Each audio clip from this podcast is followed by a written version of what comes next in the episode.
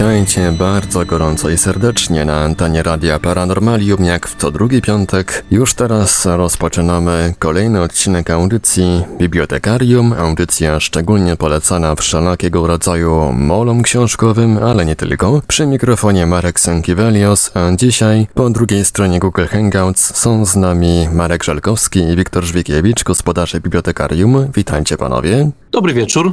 Witamy gorąco, chociaż zimno jak cholera. No, to... no u was nie jest tak zimno znowu. Tutaj aż śnieg spadł w Katowicach. No myśmy już śniegu dawno nie widzieli, tak z czego e, jakoś specjalnie nie żałujemy. No to fajnie macie. Zanim przejdziemy do tematu głównego, właściwie dzisiaj mamy jakiś temat, panowie? Mamy, mamy. Powieść historyczna. Tak, ale takim, w takim wydaniu nieco nowocześniejszym, ale o tym za chwilę, o tym za chwilę, w jakim wydaniu.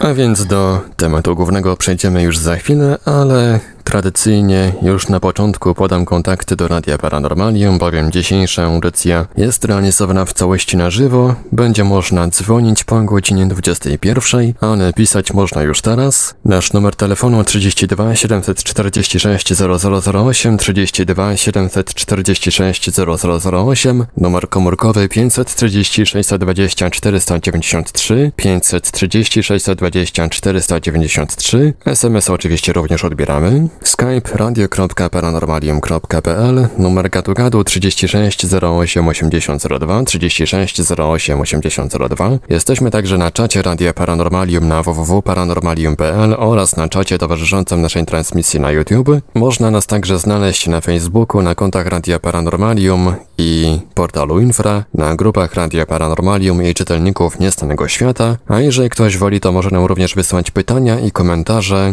na nasz adres e-mail radio radio małpa paranormalium kropka p l. Halo Bydgoszcz. No to halo, halo. Zanim zaczniemy mówić o dzisiejszym temacie, czyli o literaturze, literaturze historycznej, to źle brzmi strasznie, to jest literatura historyczna. Brzmi poważnie. Bardzo, po, bardzo poważnie, poważnie, a nie o to w gruncie rzeczy chodzi. To zanim w ogóle zaczniemy y, mówić o literaturze i o czymś, co jest inspirowane historią, to nie mogę się powstrzymać, żeby nie zapytać ciebie, Wiktorze, czy historię się w ogóle da lubić?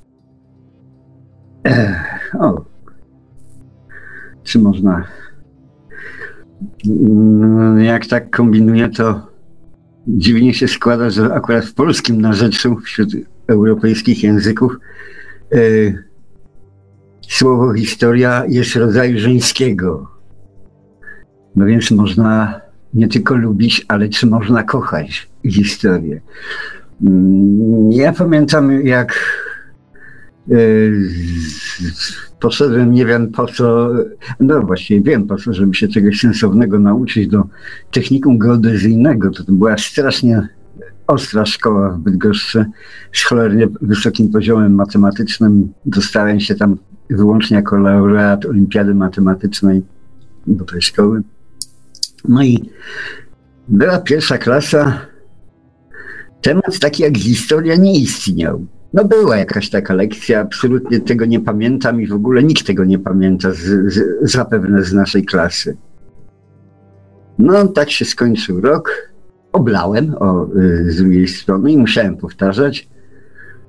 Natomiast szybciutko w następnym roku pojawiła się też historia, otworzyły się drzwi do klasy i weszła pani od historii. My God. To było coś niesamowite. Cała klasa jęknęła. Pamiętam, bo dziewczyna była, no jak na dzisiejsze wymogi, to dziewczyna, bo mogłam jeszcze zaraz po studiach dwadzieścia jeden, wtedy dwadzieścia dwa lata. Była czarnowłosa, śniedoskóra, zupełnie niesłowiańskiej urody, tylko no tak, ale skoro tutaj kiedyś na tych terenach rządził Attyla i Hunowie, to czemu, czemu nie miałaby być taka ciemnoskóra bardziej? No, była to pani, pani od historii się taka pojawiła. Cała klasa jęknęła, oczywiście tam, ta męska, czyli cała, bo u nas były tylko dwie dziewczyny w klasie. E, no i... No i, I wtedy zako- pokochałeś historię. Wszyscy pokochali historię, cała klasa. Nagle ten temat stał się ważny. W ogóle zaczęło się o tym mówić, co ona powiedziała i o czym mówiła, jakie książki polecała, co, co, o czym żeśmy w ogóle mówili. Wychodziliśmy na przerwie, dyskutowaliśmy o czym? O historii. Zakochaliśmy się w historii. Od tego momentu to była wielka moja miłość, historia. Poleciałem do domu, opowiadałem mamie i tacie wszystkie rzeczy, które się dowiedziałem od pani od historii, a to była taka sobie siura młoda laska po studiach zaraz, no ale była piękna. Wystarczy coś takiego, żeby pokochać. No, no. no powiem ci, że motywację miałeś taką troszkę przyziemną, jeśli chodzi o zgłębianie historii, ale... Każdy, każdy, właściwie każda motywacja jest dobra. Ja powiem jednak coś takiego, że to niestety jest chyba tak, że to mogłeś mieć odrobinę szczęścia, a właściwie byłeś po obu stronach barykady. To znaczy na początku historii nie lubiłeś, nie chciałeś i w ogóle nie zauważałeś, a na skutek cudownego zbiegu okoliczności nagle historię pokochałeś. Ale chyba się zgodzisz z tym, że w sporej części, w sporej części przypadków jest tak, że nauczyciele w szkołach bez względu na, na poziom tej szkoły a, oraz na stopień tej szkoły, czy to jest szkoła podstawowa, czy to jest w tej chwili gimnazjum, czy, y, czy, czy jakaś szkoła średnia, jakieś liceum, czy też technikum, y, bardzo niewielu nauczycieli potrafi o historii, czy w ogóle historię wykładać, czy uczyć historii. Bardzo często, za moich czasów to było tak, że przychodziła pani, no, na przykład pani od matematyki, której brakowało godzin do etatu i wykładała, wykładała historię. Wykładała ją trochę w sposób matematyczny albo kazała czytać z podręcznika i później przepytywała, cośmy tam przeczytali. No więc nic bardziej nudnego uczniowi się nie może zdarzyć. No, było tak, że w podstawówce ja e, historię kojarzyłem z czymś absolutnie nudnym, i z czymś w ogóle zęby bolały od tego. I to ta historia o matematyczce wykładającej historię nie jest wyssana z palca, bo coś takiego, coś takiego przeżyłem. Później wyda- wydawać by się mogło, że było lepiej, bo w kolejnej klasie historię wykładała mi pani od języka polskiego. Powiem ci, że jakość by, jakby nieznacznie tylko się poprawiła. W dalszym ciągu było to przeraźliwie nudne po prostu, przeraźliwie. A, no ale dobrze. Z pełną nadzieją skończyłem ósmą klasę i poszedłem do liceum. Z takim jakimś wewnętrznym przekonaniem, że jak już teraz będę w średniej szkole, to już, ta, to już wszystko będzie wspania- bardziej wspaniałe, no będzie cudowne po prostu. Ja ci wchodzę na lekcję historii, a tam siedzi... Nie będę wypominał pani wieku, ale niemniej wspomnę, że pani już takich, takich balzakowskich i kształtów, i, lat, i latach. Ach, no i cóż. I co pani powiedziała na dzień dobry? Żebyśmy otworzyli książki, przeczytali lekcje i później on nas z tego przepyta. No powiem ci, że poczucie, poczucie tego, że, że jestem w jakimś, w jakimś matriksie albo w jakimś takim powtarzającym się, no to jest po prostu było coś strasznego. I tak miałem przez całą pierwszą klasę. Później pojawiła się, później nastąpiła zmiana, ale nie była to zmiana na lepsze niestety, bo zaczęła nam w pewnym momencie uczyć nas historii pani wicedyrektor. No to już no, powiedzmy szlachectwo zobowiązuje. No niestety tym razem też nie zobowiązywało, bo historia była chyba jeszcze, chyba z panią wicedyrektor to chyba była najnudniejsza historia w ogóle jaką miałem. Naprawdę ziew, ziew który przeżywałem na każdej lekcji był przeraźliwy. Chyba nadużywam słowa przeraźliwy, ale w ogóle to było przeraźliwe. Mam złe wspomnienia. I powiem ci, że ja też miałem taki epizod, że to widać, to tak, to tak już jest, że ja też w swoim czasie w szkole średniej byłem, oblałem jedną klasę. To może to nie była historia, tylko histeria. Znaczy ja już dostawałem histerii na tej historii, to się tak zgadza, że czasami. Ale szczęśliwie bądź nieszczęśliwie, to w zależności od tego, jak będziemy interpretować historię, e, oblałem, oblałem jedną klasę i stał się cud. Do klasy wszedł na początku roku facet. Nie wiem, czy to chodzi o płeć, ale w każdym razie stanął i zaczął opowiadać historię. I powiem ci, że nie wiedziałem, nie wiem, kiedy się lekcja skończyła. Chciałem, żeby trwała jeszcze dłużej, żeby jeszcze przedłużył, żeby jeszcze na przerwie gadał. To, to był moment, kiedy to był po prostu właściwy facet na właściwym miejscu. On nie tylko rozumiał historię, nie tylko umiał o niej opowiadać, ale robił to z pasją.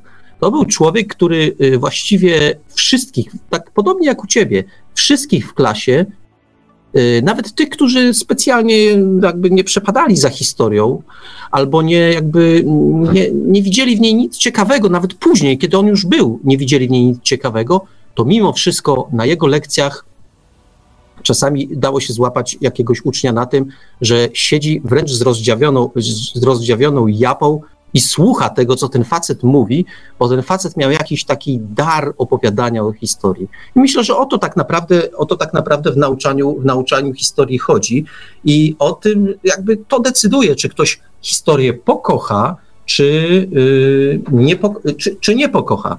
Tu już są pytania na czacie, ale o ale tych pytaniach widzisz, to za chwilę. Tak, to ale za widzisz, chwilę.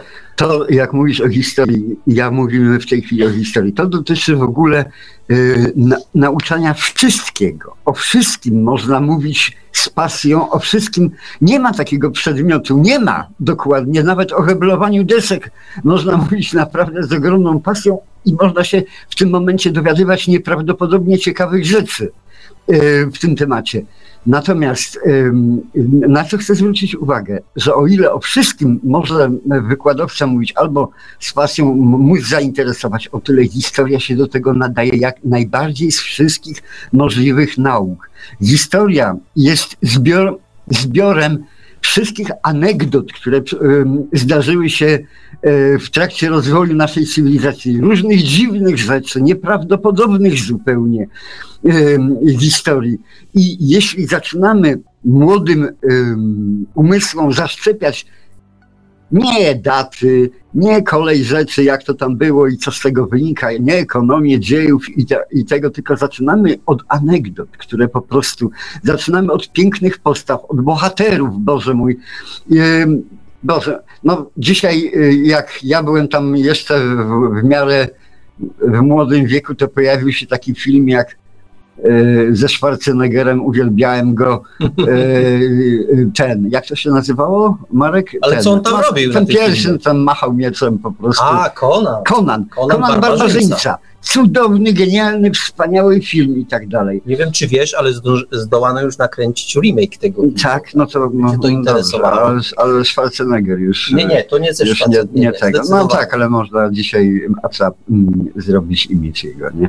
Natomiast dla, dlaczego mówię? Otóż po prostu tak, ale to jest, to jest amerykańska historia, od tak sobie tam w filmie do, doszyta. Natomiast jak się na historii na przykład zacznie opowiadać po prostu dzieje Spartakusa, albo historię, nie wiem, Hannibala, wyprawy Hannibala na Rzym i tak dalej. To są tak nieprawdopodobnie ciekawe bajeczki, bajki, zupełnie tak fascynujące rzeczy, że, że po prostu każdy będzie, każdy siedział z rozdziawioną japą. Ale nieprawda, nie do końca, bo powiem ci tak, że przywołałeś tutaj film no. Conan Barbarzyńca ze Schwarzeneggerem. No, no.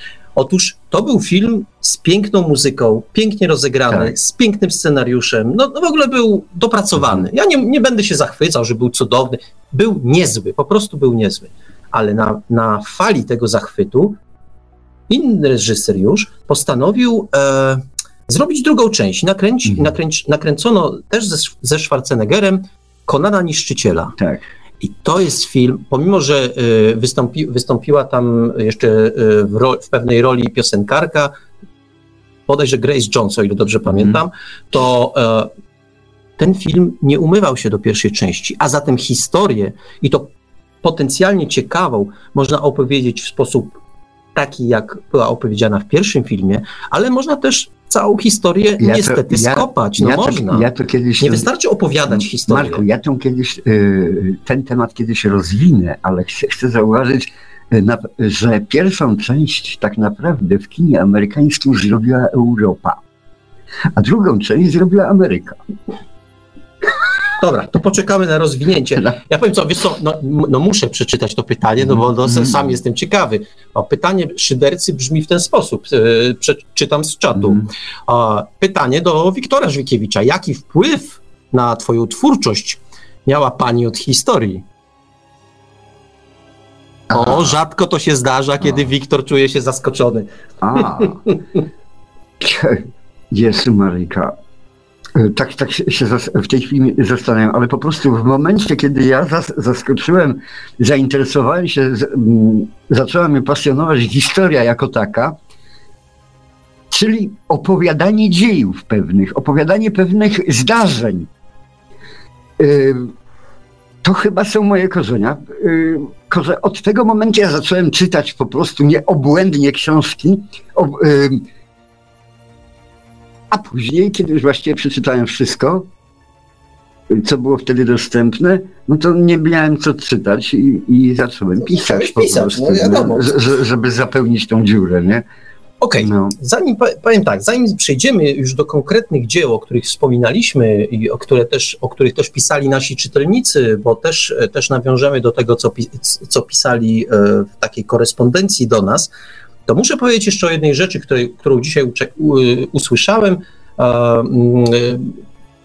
Filozofowie rozmawiali na temat historii, a właściwie, właściwie to, było, to było takie spotkanie, spotkanie Towarzystwa Filozoficznego i tam powiedziano niezwykle ciekawą rzecz o Heideggerze, o jego rozumieniu historii, a ja nie po to mówię to, żeby, żeby popisać, że coś o Heideggerze wiem, bo to, to tak jest, że jak ktoś nie wie, co powiedzieć, to o Heideggerze coś mówi. Natomiast rzeczywiście rzecz wiąże się z historią. Otóż Heidegger w takich swoich zapiskach, on te dzienniki, takie prywatne dzienniki filozoficzne zaczął sporządzać w latach trzydziestych, skończył pięć lat przed śmiercią, gdzieś na początku lat siedemdziesiątych, więc tych tomów, tych zeszytów, tak zwanych czarnych zeszytów zebrało się trochę, coś ponad setka, o ile dobrze pamiętam. Nie, nie, zresztą nie, jakby w tej chwili nie, nie do końca, czy, czy jeszcze... No, numeracja nieważna, dużo ich w każdym mm-hmm. razie było. Otóż Heidegger w tych, w tych zeszytach wspomina o czymś takim, że historia, i tutaj troszeczkę, troszeczkę na, na mące, że historia to jest coś paskudnego, że fascynujące są dzieje. I jak on to rozróżnia? Mówi, że historia to jest to, jak dana epoka, jak my dzisiaj, jak nasi poprzednicy, jak postrzegają dzieje. To jest rozpatrywanie zawsze z naszego czasu, patrzenie na dzieje. I że historia tak zdefiniowana przez Heideggera jest w gruncie rzeczy czymś nieprawdziwym, czymś paskudnym, czymś, co nic nie opisuje, jakby jest takim elementem ideologii. Z naszego, z naszej pozycji ważymy, mierzymy, poddajemy statystyce, poddajemy naszemu osądowi, naszej filozofii, naszemu rozumieniu to, co zdarzyło się kiedyś. A tym, co może fascynować, są dzieje.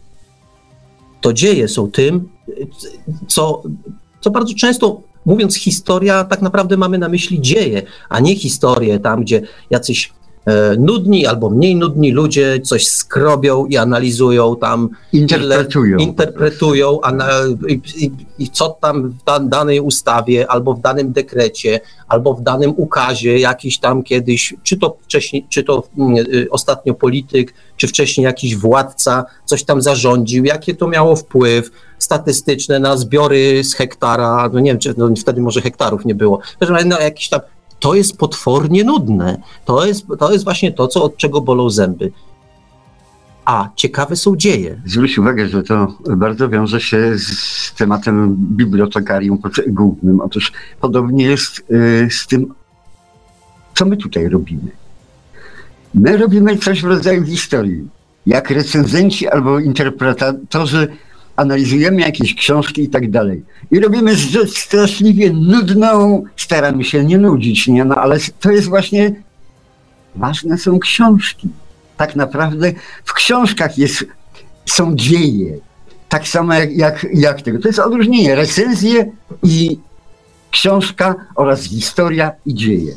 Tak. Coś jeszcze muszę powiedzieć na temat, na temat czatu, bo O trzydzieści pięć powiedział, napisał właściwie, że polecieliśmy po bandzie, mówiąc o, o Conanie jako o filmie historycznym. Ja się nie do końca zgadzam, znaczy zgadzam i nie zgadzam, bo to jest taka moja rola, żebym się zgadzał i nie zgadzał jednocześnie. Chodzi o coś takiego, że my w gruncie rzeczy dzisiaj będziemy mówić o takich, takiej powieści historycznej, trochę zabarwionej fantazją, fantastyką, czymś takim niesamowitym. Ale o tym za chwilę, no bo to, to zestaw lektur, zestaw lektur który, który przygotowaliśmy, on będzie o tym świadczył. A jeśli już bym miał bronić tej, tej historyczności, no to gdzieś tam na początku, czy to książek, czy to filmu jest mowa o tym, że przed dwunastoma tysiącami lat, jak była ta Hiperborea i tak dalej, i tak dalej. Nie, no śmieję się, tak naprawdę e, rzeczywiście trudno posądzać, posądzać film, e, film o Conanie, że jest historyczny. Niemniej to są te klimaty, to są te klimaty, które, które z historią w jakiś sposób się chyba jednak kojarzą. Ja, ja chciałbym koniecznie tutaj sprowadzić troszeczkę na ziemię tych, którzy bardzo, no, bardzo poważnie traktują temat słowo historia. I, Albo dzieje. E, al, nie, ja mówię o historii. Dobra. Rzeczywiście, rze, rzeczywiście, czym jest... I dam przykład. Ja chyba to kiedyś mówiłem, nie pamiętam, czy tobie, Marku, opowiadałem, czy tutaj przy bibliotekarium, ale ja to powtórzę słowo w słowo, bo to jest ważna rzecz. Otóż jak, jak jest historia postrzegana we współczesnym świecie, może zaświadczyć takie oto zdarzenie. Otóż jeden z moich przyjaciół, profesor filozofii wykładający od, od, od Nowego Jorku po Harvard, od, po Oxford, że tak powiem, tu i tam jeżdżący i tak dalej, pojechał kiedyś na wykłady do Stanów Zjednoczonych, zamieszkał tam, musiał przemieszkać tam dwa lata, ale pojechał oczywiście z rodziną, z córeczką, która była, szła do drugiej klasy szkoły podstawowej, więc była wyrwana ze środowiska totalnie, no i tego, no i musiała pójść tam do szkoły, nie? No poszli do szkoły, on tam wykładał swoją wielką filozofię na, na jakimś uniwersytecie, Wioła chyba. Yy, żona pracowała gdzieś tam, a córeczka chodziła do szkoły. Po jakimś czasie, po dłuższym czasie, bo facet nie miał kontaktu wielkiego z rodziną tam na tego, żona mówi, słuchaj, weź porozmawiaj z dzieckiem, bo coś się dzieje strasznego, nie? On mówi, co się dzieje strasznego. Ty zobacz, czego oni ich uczą. A on pyta, a czego? No, zobacz, co ich uczą na lekcjach historii. No nic, pan profesor filozofii usiadł z tym dzieckiem na kolanie, z tą swoją córeczką i mówi, powiedz córek, córuchna, co tam było na lekcji i tak dalej. Na co córeczka z pasją ogromną zaczęła opowiadać y, tatusiowi historię. Dokładnie historię, Marku. Historię świata. A jak się historia świata zaczyna? Otóż historia świata, w historii świata nie ma starożytnej Grecji, nie ma Babilonu, nie ma w ogóle yy, chińskiego muru, nie ma nic. Jest sam Hawkins, który przyjechał do plemienia Szoszonów. Usiadł przy ognisku z wodzem i pohandlował. No i teraz dziecko ma, yy, musi się nauczyć na pamięć i mówi tatusiowi, że właśnie sam Hawkins kupił ziemię od Szoszonów, no i na lekcji, to jest bardzo ważne, za co kupił, za siedem strzelb. I od tego się zaczyna historia świata. Od, od tego to się dzieci uczy. Teraz potem przy, sam Hawkins pojechał do następnego plemienia, kupił coś następnego, kupił następny kawałek ziemi. Co robi sam Hawkins? Sam Hawkins robi dokładnie to, to samo, co dzisiaj robi się wspaniałe filmy o Lincolnie czy o Washingtonie. A kim był prezydent Stanów Zjednoczonych Washington? To był główny księgowy, który za bezcen kupował ziemię od Indian. Zwykły facet, który bardzo sprytnie za tak zwane koraliki, czyli za, za, za grosze, za jakieś centy, skupywał ziemię i nazywał kolejny stan, kolejny stan. Tak rosła Ameryka, kupowana za darmo, żeby nie walczyć i, i nie ginąć niepotrzebnie. To Washington po prostu kupował ziemię. No i tak, tak się tego. I tak się zaczęła historia. Z punktu widzenia tej dziewczynki Wioła uczącej się historii to był sam Hawkins, ale z punktu widzenia całego narodu amerykańskiego historia się zaczęła od George'a Washingtona, wielkiego filozofa i myśliciela i polityka i tak dalej, który miał wizję wszystkiego i, i stworzył Stany Zjednoczone, nie? I teraz my patrząc tutaj z punktu, yy, z, yy, z, w Europie, na historię, widzimy jakieś wielkie poplątanie. Boże, Portugalczycy płyną do Indii, jacyś samo, samoa pływają po, po tej Polinezji. Różne rzeczy się dziwne dzieją. Szwedzi, wikingowie, tutaj barabara, no można, można na morgi. A z punktu widzenia y, współczesnej Ameryki historia zaczyna się od nich. To jest ich historia, ale również za rok, za dwa to już będzie historia całego świata, gdyż ta Ameryka narzuci swoją historię reszcie świata. No. Także my nie patrzmy na ten relatywizm historii, jest straszny, jest okrutny, jest potworny po prostu. Ach, zresztą jak się mówi o historiach, to aż szkoda mówić. Będziemy do, będziemy do tego wracać. Miałeś słowo historia, to jest również słowo historyjka. Miałeś kiedyś historyjkę jakąś do powiedzenia, Marku? A propos historii. A, historii. A, no zgadza się. Są, y, mam zaległości z poprzedniej audycji. Obiecałem, obiecałem historię o Księżycu. Mm. Historia no o Księżycu, historia o Księżycu, no ona nawiązuje do debaty ufologicznej, która się odbyła dwa tygodnie temu, w niedzielę. I panowie rozmawiali wtedy właśnie o Księżycu, czy ten Księżyc jest prawdziwy i czy może jest bazą dla obcych. No więc mamy, mówię specjalnie mamy, bo mamy taką historię. Ja jej co prawda doświadczyłem pierwszy, ale ona w jakiś sposób przecież zah- zahaczyła również ciebie. No i ponieważ obiecałem, no to opowiem tę historię. Rzecz miała miejsce kilka lat temu. Dzwoni pewnego razu telefon. Odbieram i człowiek mówi, że dzwoni z Krakowa, jest przedsiębiorcą i chce nawiązać jakiś kontakt z Wiktorem Żwikiewiczem. Mówi, nie ma problemu, Wiktor jest człowiekiem otwartym. Ja zadzwonię do Wiktora, zapytam, czy pozwoli mi przekazać numer telefonu i nie ma problemu, jeśli się Wiktor zgodzi, to natychmiast numer przekaże. Pan mówi, tak, wie pan, bo ja bardzo dobrze znam Wiktora. Mówię, kurczę, a no to ja, to, to proszę podać imię, nazwisko, ale moje imię i nazwisko nic Wiktorowi nie powie. No to powiem, mówiąc szczerze, jako łowca zagadek już się troszeczkę zainteresowałem. Cóż to za człowiek, który dobrze zna Wiktora, a jednocześnie Wiktor nie ma o nim zielonego pojęcia. No i tak sobie zaczy, zaczynamy rozmawiać. Zresztą, yy, zresztą pan, który rozmawiał, yy, zaczął ze mną rozmawiać, był, był niezwykle elokwentny i, i op, jakby... chętny do przeprowadzenia rozmowy. I czegoś ja się dowiedziałem? Otóż y, pan powiedział, jeśli y, mniej więcej coś takiego, że y, on bardzo dobrze zna Wiktora, a Wiktor jego nie zna, ponieważ o, tak naprawdę oni się spotkali przed tysiącami lat. No to zastrzygłem już uchem, bo to, to była naprawdę bardzo dziwna historia. Zaczynała być dziwna dopiero, bo ona tak naprawdę zacznie być dopiero dziwna. Na razie, na razie jest tylko, tylko taka, taka jakby intrygująca. No i pan powiedział mi w ten sposób, że yy, tak naprawdę księ- yy, Wiktor i on oraz jeszcze kilku innych ludzi, to właściwie nie ludzi, kilka innych istot, przybyło Księżycem kilkadziesiąt tysięcy lat temu na orbitę, na orbitę, na orbitę Ziemi.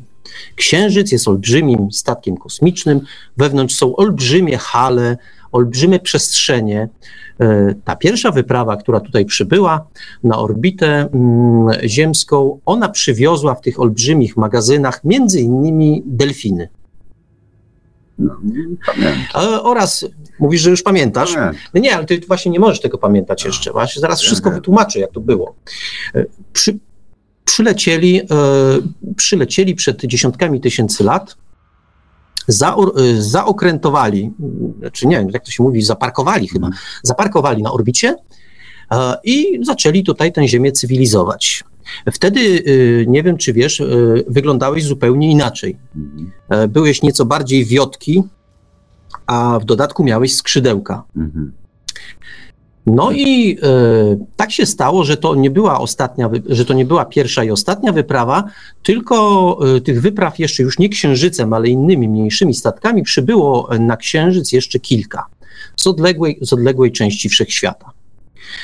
Podobno ja w którejś z tych wypraw też brałem udział, tak przynajmniej zostałem o tym poinformowany, no to okej, okay. No ale mówię, no tak sobie cały czas myślę, jak ten pan historię opowiada, że no dobrze, no ale jak, dlaczego Wiktor tego nie pamięta, dlaczego ja tego nie pamiętam, no i w ogóle, no gdzie te skrzydełka, Holender, no nic mi nie odpadło. No więc tak zadaję pytania, no kontrolne, e, czy, czy, czy historia jest w miarę spójna, no bo ja lubię fantastykę, ale jednak no lubię spójne, spójne historie. No i tak pytam, pytam, a pan mi mówi, widzi pan, i tu się zaczął, tu się zaczął, zaczął cały problem, bo myśmy tutaj wspomagali rozwój, rozwój ziemi, zaszczepiali nowe gatunki zwierząt, roślin, ale przybyła inna, wroga rasa i wtedy, kiedy przy, przebywaliśmy na ziemi, odcięli nas, już nie pamiętam, mówiąc szczerze dokładnie czym, czy to jakimś polem, mm. czy czymś, odcięli nas od naszej bazy na Księżycu. My byliśmy na Ziemi, nie mogliśmy dotrzeć z powrotem do Księżyca. Na szczęście Księżyc i cała jego zawartość, to co w środku jest, było zabezpieczone przed tymi obcymi, wrogimi. No i ci obcy mogli zrobić tylko to, że nas odcięli na Ziemi. Niestety te istoty, które przybyły, czyli ty i ja tam w którejś wyprawie, były istotami śmiertelnymi, więc w końcu pomarły. Ale te złe istoty, które je odcięły od Księżyca, nie przewidziały jednej rzeczy. Że będziemy reinkarnować.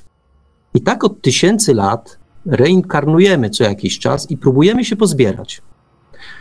Tylko niestety jest tak, że na skutek tej reinkarnacji część pamięta, część z nas pamięta, a część nie pamięta. I bardzo często jest tak, że w jednym, w jednym pokoleniu, w jednym wcieleniu a, dwie, trzy istoty pamiętają tamto, tamte wydarzenia, a pozostałe nie. My niestety zaliczamy się, ty i ja, do tych, do tych istot, które nie pamiętają. No i niestety później się jeszcze, jak pamiętasz, było to, było to w ten sposób, że pan kontaktował się z nami, usiłował nas obudzić to, to, to za, te zapomniane wspomnienia. Dziwnie brzmi, ale się niestety nie udało. Marku, ty opowiadasz historyjkę, a ja, jak widzisz, milczę. No, ja milczę. Się teraz odezwę. Odezwa, Otóż, odzywaj się. Oczywiście, historyjka jest jak historyjka. Może się to zdarzyć. Natomiast po mnie trochę ciarki chodzą. Z bardzo śmiesznego powodu. Otóż ten człowiek y, dozwonił się potem do mnie. Przeprowadziliśmy później wiele, wiele, wiele rozmów. I ja się zorientowałem, że on wszystko o mnie wie. Wszystko. Ale przyznasz, że był przekonujący. To mało przekonujący. On wiedział o rzeczach, których nie mógł wiedzieć. Łącznie z tą panią, na przykład z tą panią od historii z, z drugiej klasy technikum geodezyjnego. On pa- pamiętał, on nie pamiętał. On znał zdarzenia z mojego życia, których się nie mógł dowiedzieć z żadnego internetu, z żadnej historii, z moich żadnych brezeń, bo nigdy po pijaku żeśmy, że tak powiem, się nie spłyknęli. A poza tym ja nie gadam nie, i, i zawsze jestem trzeźwy. No i tego. Natomiast y, skąd on mógł wiedzieć rzeczy, których nie miał prawa wiedzieć? To jest rzecz, która z tej całej historyjki do mnie mm, najbardziej dociera, bo ja nie wiem. Bardzo się cieszę, że jestem pięćdziesiątym piątym wcieleniem po prostu jakiegoś fruwającego tam aniołka i tak dalej. Niedługo, niedługo będę miał naprawdę skrzydełka i odlecę, no ale uwzględniając tę reinkarnację, to na pewno szybciutko wrócę, nie? Ciekawe, w kogo się wcielę, nie? Na pewno w jakiegoś tego, no nie wiem, scjentologa prawdopodobnie, bo jestem przecież wybitnie inteligentny. Także, no ale historia jest taka sobie, można sobie opowiadać. Takich historii się spotyka bardzo dużo, tylko jasny. Skąd ten człowiek wiedział o mnie prawie wszystko? Gadaliśmy zupełnie tak, jakbym rozmawiał z bratem yy, po dwudziestu latach wspólnego prze, prze, przebywania w, w kręgu jednej rodziny, że tak powiem. Wiedział do, dokładnie o mnie wszystko, nie? No i No i to tak jest. A o tyle się ta wiąże ta no. historia z tematem dzisiejszej audycji, że przecież dotyczy historii sprzed kilkudziesięciu tysięcy lat. lat A w dodatku, jak na to spojrzeć e, nie jako na zbiór faktów, bo a chociaż może, może ja jak opowiadałem tę historię, to to brzmiało tak lekko i, i niektórzy mogliby odnieść wrażenie, że ja sobie to lekceważę, ale Wiktor jakby to należycie, należycie podkreślił, że ja mimo wszystko tą historią byłem, mm. to sam pamiętasz, jak byłem nią zafascynowany. I sam dzisiaj nie wiem, czy bardziej byłem zafascynowany jej spójnością, bo ona, ja ją tak. oczywiście przedstawiłem pokrótce, ale ona była tak spójna, tak dopracowana co do szczegółów, że budziła fascynację. Ja naprawdę byłem tą historią zafascynowany. I, a ponieważ dzisiaj będziemy rozmawiać o, o umiejętnym opowiadaniu ciekawych historii, o ciekawych historii, mm. o historii, a jeśli... albo o dziejach. O dziejach. Zostańmy, zostańmy mm. przy tym, że o dziejach, mm. to, to myślę, że jesteśmy, jak to się mówi tak popularnie teraz, w temacie. W temacie. W temacie. No tak, ale wiesz co, tego tematu, do którego powoli sobie zmierzamy, nie da się zacząć bez tego, bez wspomnień. Bez wspomnień o pisarzach, których już dzisiaj chyba nikt poza masochistami oraz polonistami przyszłymi albo obecnymi, tymi, którzy już skończyli polonistykę, właściwie nie czyta. Bo kto dzisiaj czyta Kraszewskiego? No. Nieliczni. No, no wierz mi, że nieliczni. To po prostu się bardzo zestarzało. A o tyle Kraszewski, dlaczego o nim wspominam? No, no po to, żeby o nim wspomnieć, bo to jest nasz, y, nasz człowiek w, do niedawna w Księdze Rekordów Guinnessa. To, jest, to był facet, który w ciągu życia napisał sześćset tomów różnych pism. To był facet, w ramach tych sześciuset tomów napisał dwieście trzydzieści dwie powieści pełno, pełnoobjętościowe. W ramach tych dwustu trzydziestu dwóch powieści sto czterdzieści cztery powieści to były powieści obyczajowe, społeczne. Dzisiaj byśmy powiedzieli takie współczesne. sto czterdzieści cztery.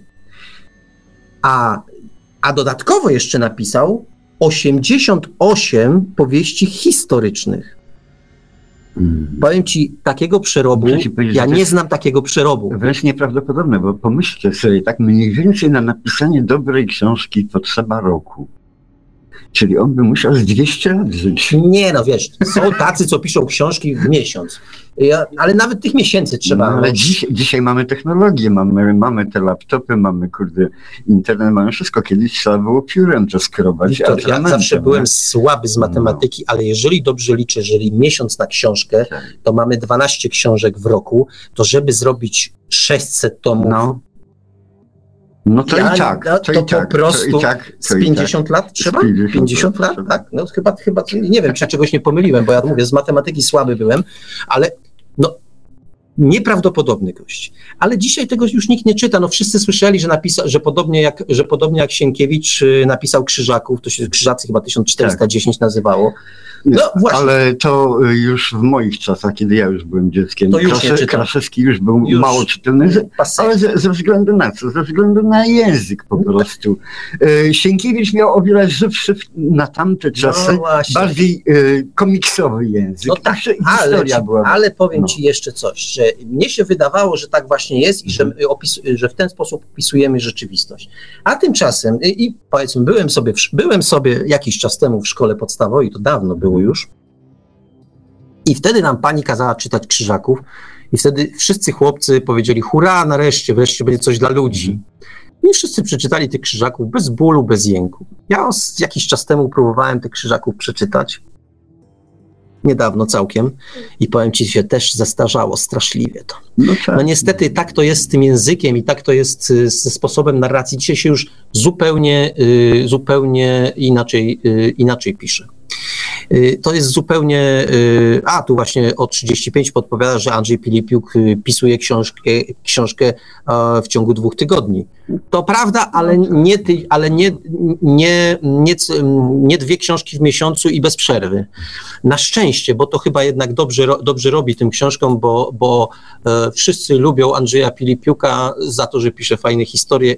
Lepiej, żeby nie za, nie za często, a i tak, i tak ma niezły przerób. Tych książek napisał już też całkiem, całkiem sporo, idzie na rekord. No. Ja tylko wspomnę, że ten Kraszewski był na tyle, na tyle o, niespożyty i nie, nie do pokonania, że jego rekord został pobity całkiem niedawno, bo jak znalazłem w internecie, ja proszę się na mnie nie powoływać, na interneta się proszę powoływać, bo podano w internetach, że dopiero w, dziewięćdziesiątym, w tysiąc dziewięćset dziewięćdziesiątym szóstym roku jakiś pisarz o, z Ameryki Południowej był, pobił rekord mhm. Kraszewskiego, więc ja nie wiem, co on robił. Bardzo znaczy, nie wiadomo, to ja raczej wątpię, żeby ten Brazylijczyk pobił jakością. A to nie wiem, czy był Brazylijczyk w ogóle. Chyba tak. Nie wiem. No, może nie, w każdym razie pobił jakością, bo Kraszewski jednak mimo wszystko, to jest mało strawialne, ale te historie są barwne, strasznie ciekawe i z każdej by dobry, dobry, ja mówię dobry, Hollywood wykręcił niesamowite filmy.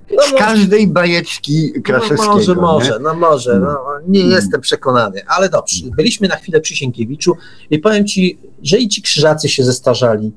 I wbrew pozorom, jak się czyta już teraz trylogię, to też już jest, to nie jest to już. Jeszcze się, do, jeszcze jak ktoś lubi, to przeczyta, ale...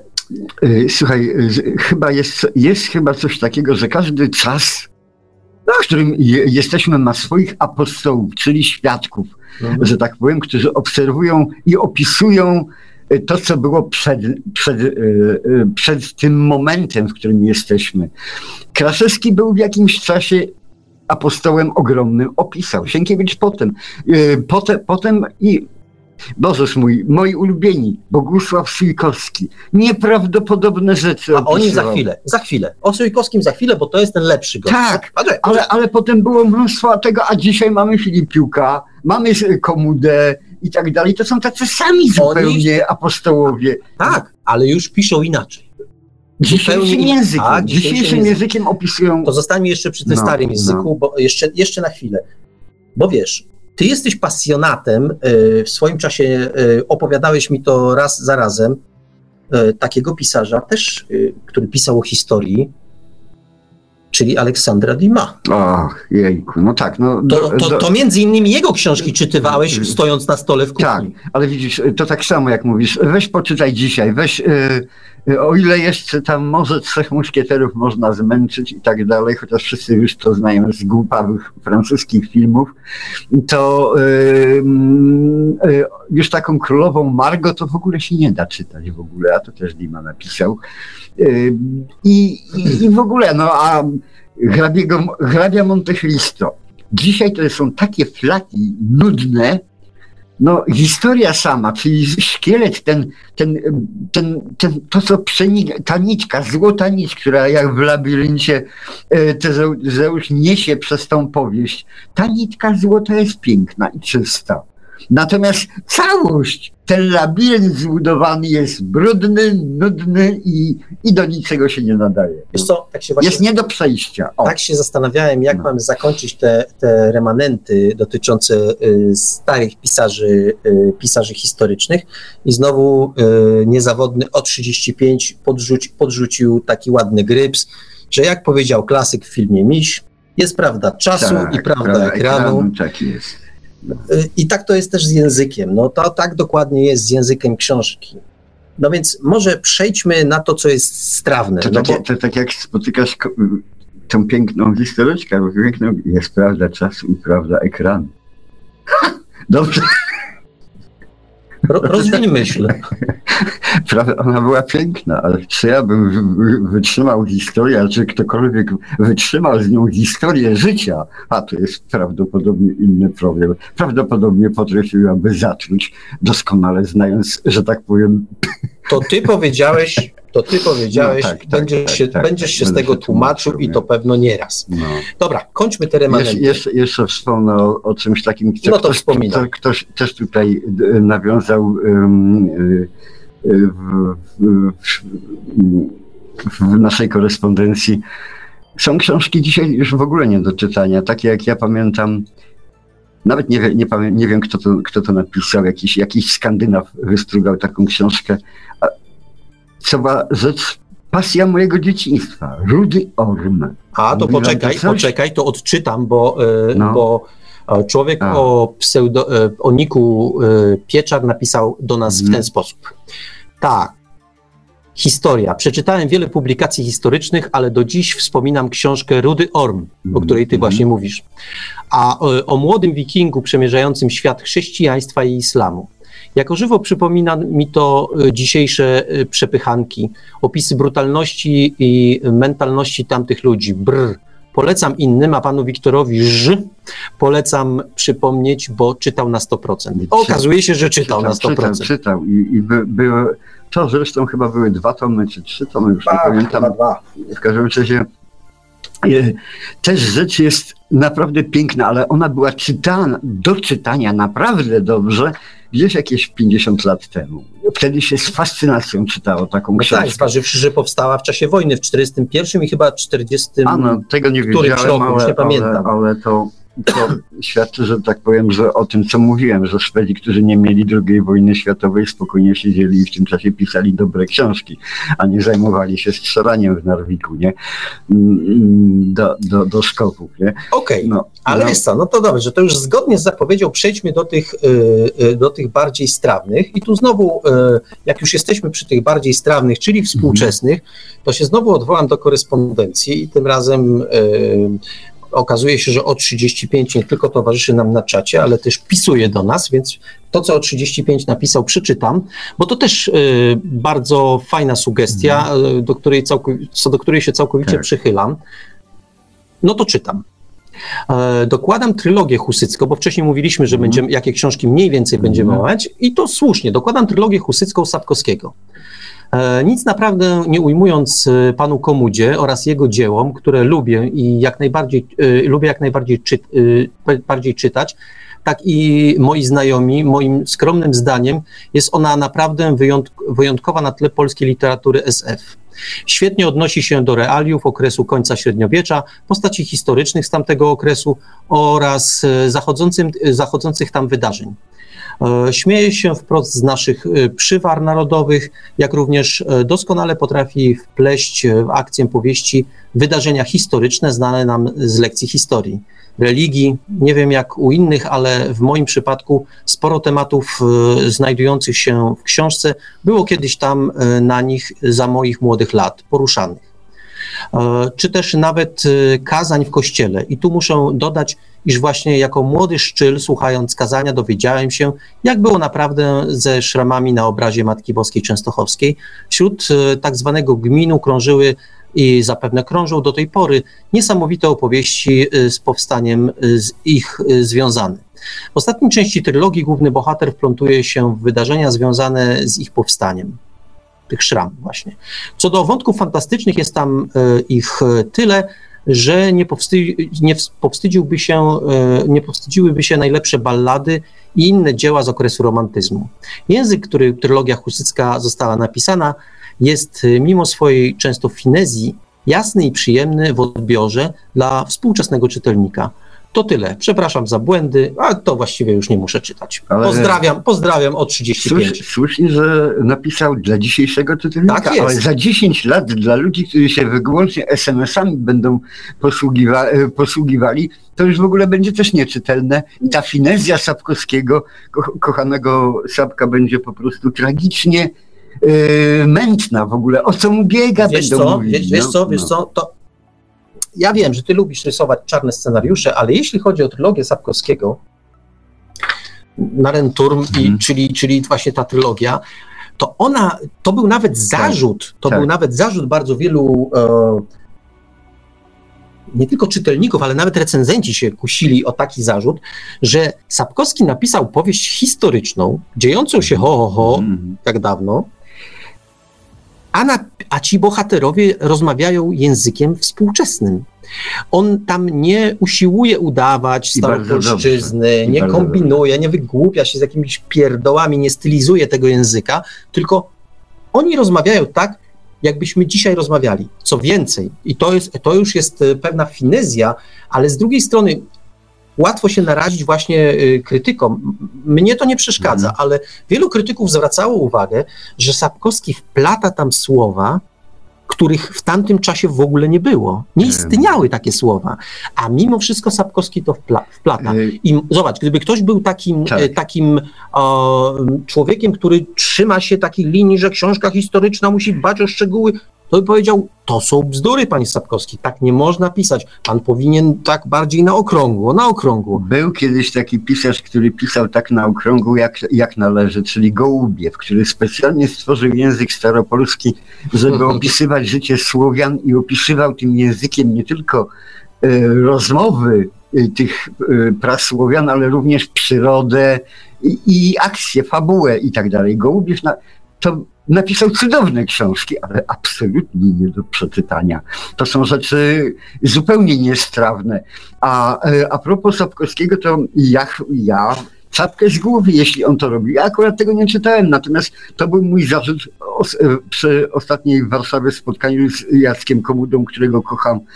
Akurat mnie nie fascynują jego książki, natomiast Komuda mnie fascynuje, bo jest niesamowitym człowiekiem, tak samo jak Sapkowski. Natomiast co robi Komuda? Ja mu to zarzuciłem. Otóż on próbuje, że tak powiem, jednak te dźwięko... naśladowcze dźwięki, które rycerstwo polskie wydaje, jakoś umiejscować w tamtym czasie. Ja mówię, kochany mój, wiesz co z tego wychodzi? Wychodzi coś takiego, że, że oni są idioci. W ogóle ci rycerze polscy... Słuchaj, to byli tak samo mądrzy ludzie, jak dzisiaj są. Wszyscy posługiwali się, po, po, pamiętaj, poza tym nie polskim językiem, ale językiem angielskim tamtego czasu, tylko łaciną i tak dalej. Byli wykształceni. Rycerstwo polskie było wykształcone, u, używało wyłącznie łaciny. Język, językiem polskim to posługiwały się wy, wyłącznie oracze na roli i tak dalej i, i, i gdzieś tam ten naród w głębi, w głębi. Natomiast y, myśmy żyli w Europie wtedy. Nasze polskie rycerstwo.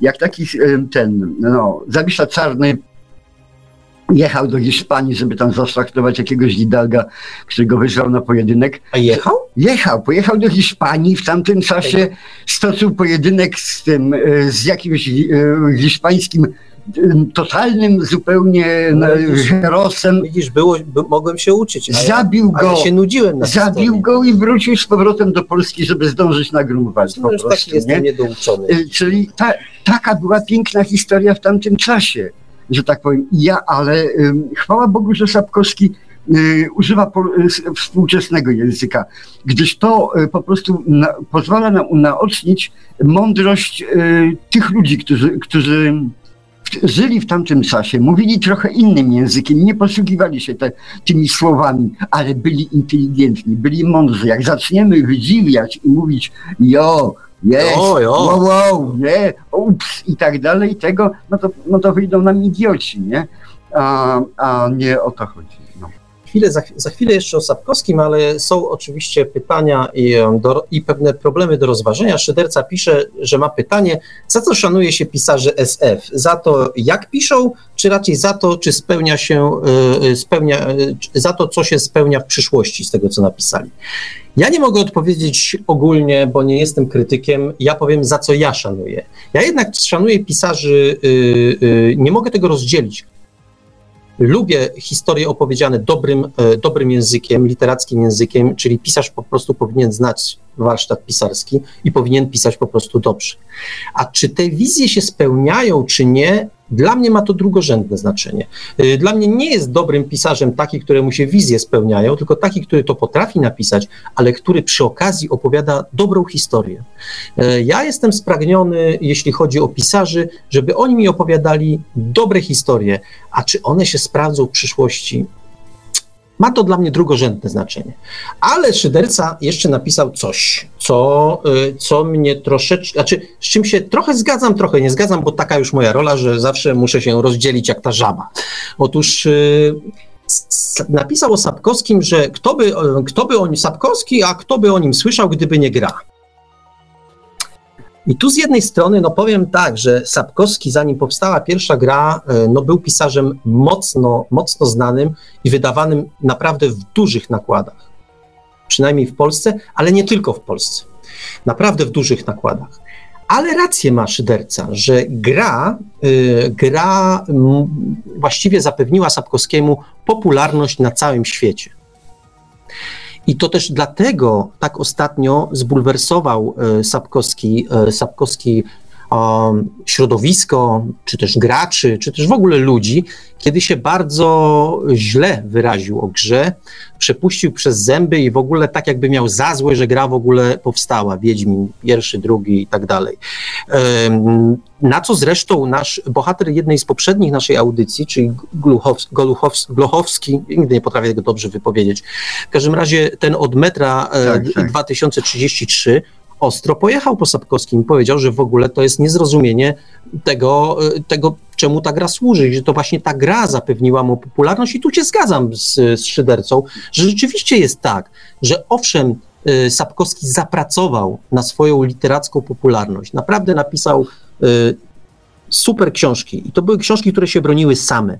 Natomiast to tak jest, że książka, ona się sama broni i dociera do pewnej grupy, do pewnej grupy odbiorców, którzy mają już tak porąbane w głowach, że siadają i czytają. Ale pewien fenomen polega na tym, że po tym jak weszła gra na rynek, jedna, druga, kiedy ona się rozprzestrzeniła po świecie, to się nagle okazało, że ludzie, którzy nie sięgnęliby po książkę Sapkowskiego, zafascynowani grą, przynajmniej tę książkę jedną, drugą, trzecią przerzucili, przekartkowali. A niektórzy z nich zostali z tą książką i przeczytali ją.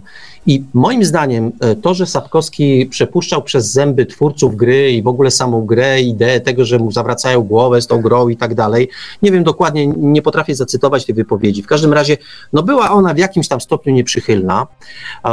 Goluchowski może to... Gluchowski.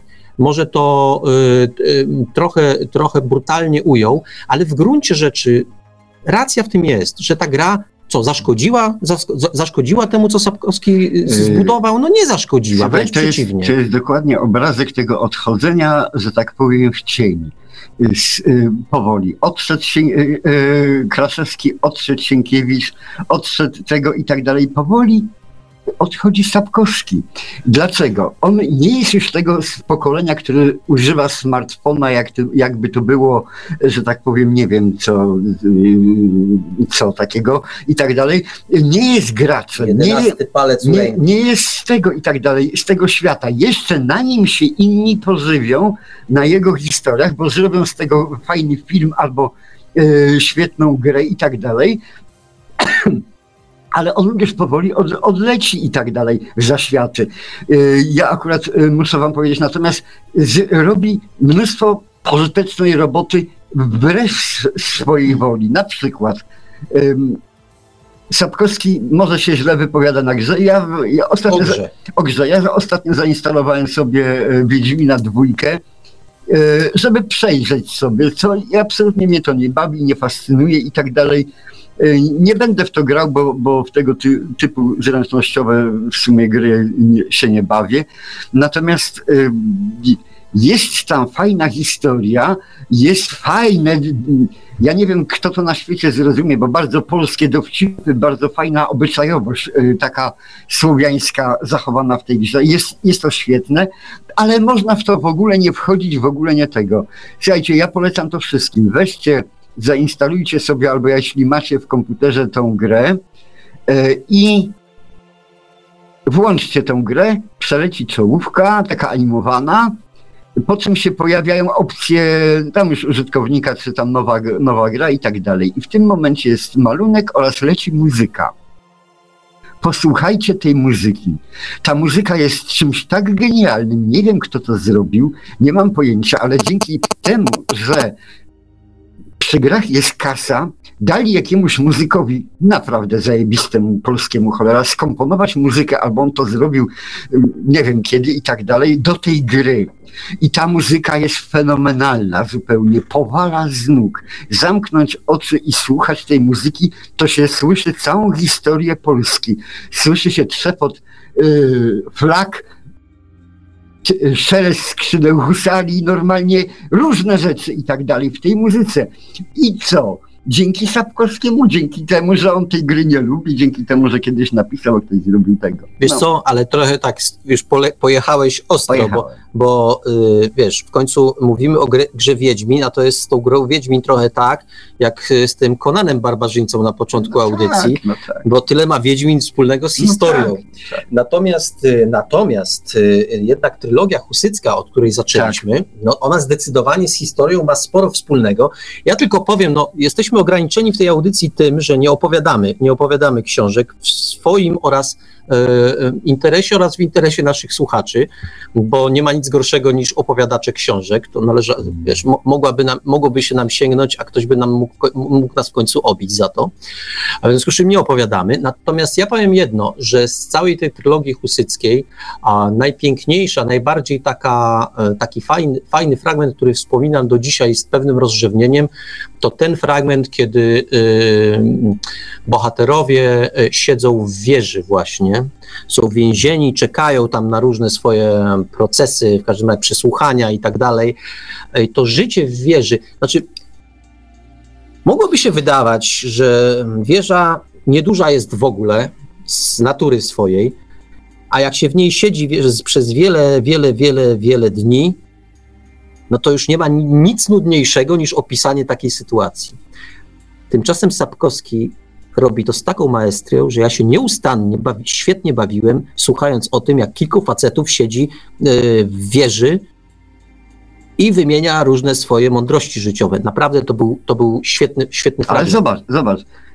Aleksander Dumas robił coś bardzo podobnego w Trzech Muszkieterach kiedyś, to znaczy w jakimś chyba dwadzieścia lat później czy trzydzieści lat później, nie pamiętam, gdzie Trzej Muszkieterowie w czasie oblężenia bodajże La Roche mm, przez Francuzów i tak tam, gdzie protestantów gnębili i tak dalej, e, e, po prostu nudzili się ci cali muszkieterowie i postanowili e, wyjść na przedpole i tam był taki mały forcik, i zjeść tam śniadanie, wypić dobre wino, zjeść kawałek sera, poszli tam, zrobili ucztę i tak dalej i właściwie też nudne, bo walki tam nie było, niczego nie było, oni sobie siedzieli po prostu między dwiema armiami i zrobili piknik, nie? Dokładnie ci w wieży, tam ci w forciku.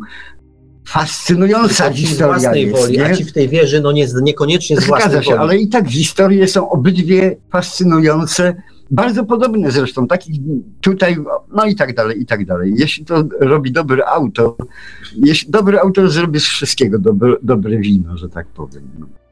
No tak, no ale w każdym bądź razie y, pewno moglibyśmy się długo spierać między sobą, hmm. czy też z naszymi słuchaczami, czy, czy Sapkowski dobrym pisarzem jest. Pewno bywa pisarzem y, nie zawsze sympatycznym, bo znany jest z tego, że czasami, czasami potrafi pogonić dziennikarza, albo y, czasami, zresztą, no czasami zresztą słusznie. Wspominaliśmy Stephena Kinga, który w Ameryce robi to samo po prostu. No jak, jak się wyrośnie, że tak powiem, to nie, się no, ma naprawdę dosyć... No tak, a poza tam... tym jak przychodzi dziennikarz i no, zadaje Sapkowskiemu pytanie pod tytułem no, no. no niech pan coś powie o tej fantastyce... No, no, no. no to Sapkowski dostaje wysypki i ja mu się wcale nie dziwię, a jak już jeszcze ta pani na przykład powtórzy podob- coś podobnego, no to w końcu Sapkowski się odwraca i mówi, mhm. że ma w nosie ten wywiad i sobie idzie. No ale powiedzmy do Sapkowskiego troszeczkę, do, troszeczkę jakby przywarła ta, ta taka, mm, taka łatka, że on jest czasami człowiekiem trudnym. trudnym w kon- kontakcie. Wszyscy myślą, że on jest po to, żeby, żeby yy, móc z nim nawiązać kontakt. On siedzi w swoim świecie i chce pisać. I żyje w tym światem. A jak mu ktoś przychodzi w tych swoich kaloszach dziennikarskich i normalnie zaczyna gadać o tym włosku, które mu przylgnęło do kaloszy, no to o czym tu gadać po prostu? Ja wiesz, znam to z praktyki, ty też znasz i tak dalej. W tej chwili to my jesteśmy dziennikarze, ale również poza tym jesteśmy pisarze i tak dalej. No i tam... I to, tak Gdzieś tu jest. Na czacie pojawiło się, że nawet porównanie, że y, trylogia husycka y, jest w sumie tak samo dobrym materiałem literackim, tak. materiałem y, nawet do filmu, jak Martinowska Gra o Tron. Pewnie, że tak. Y, no to wspomnijmy na chwilę, znowu Znowu wspominanie o grze o tron, to jest trochę tak, ale jest mi to, ponieważ jest mi to potrzebne, no to, no to o niej wspomnę, bo, bo, bo tak, tak się godzi.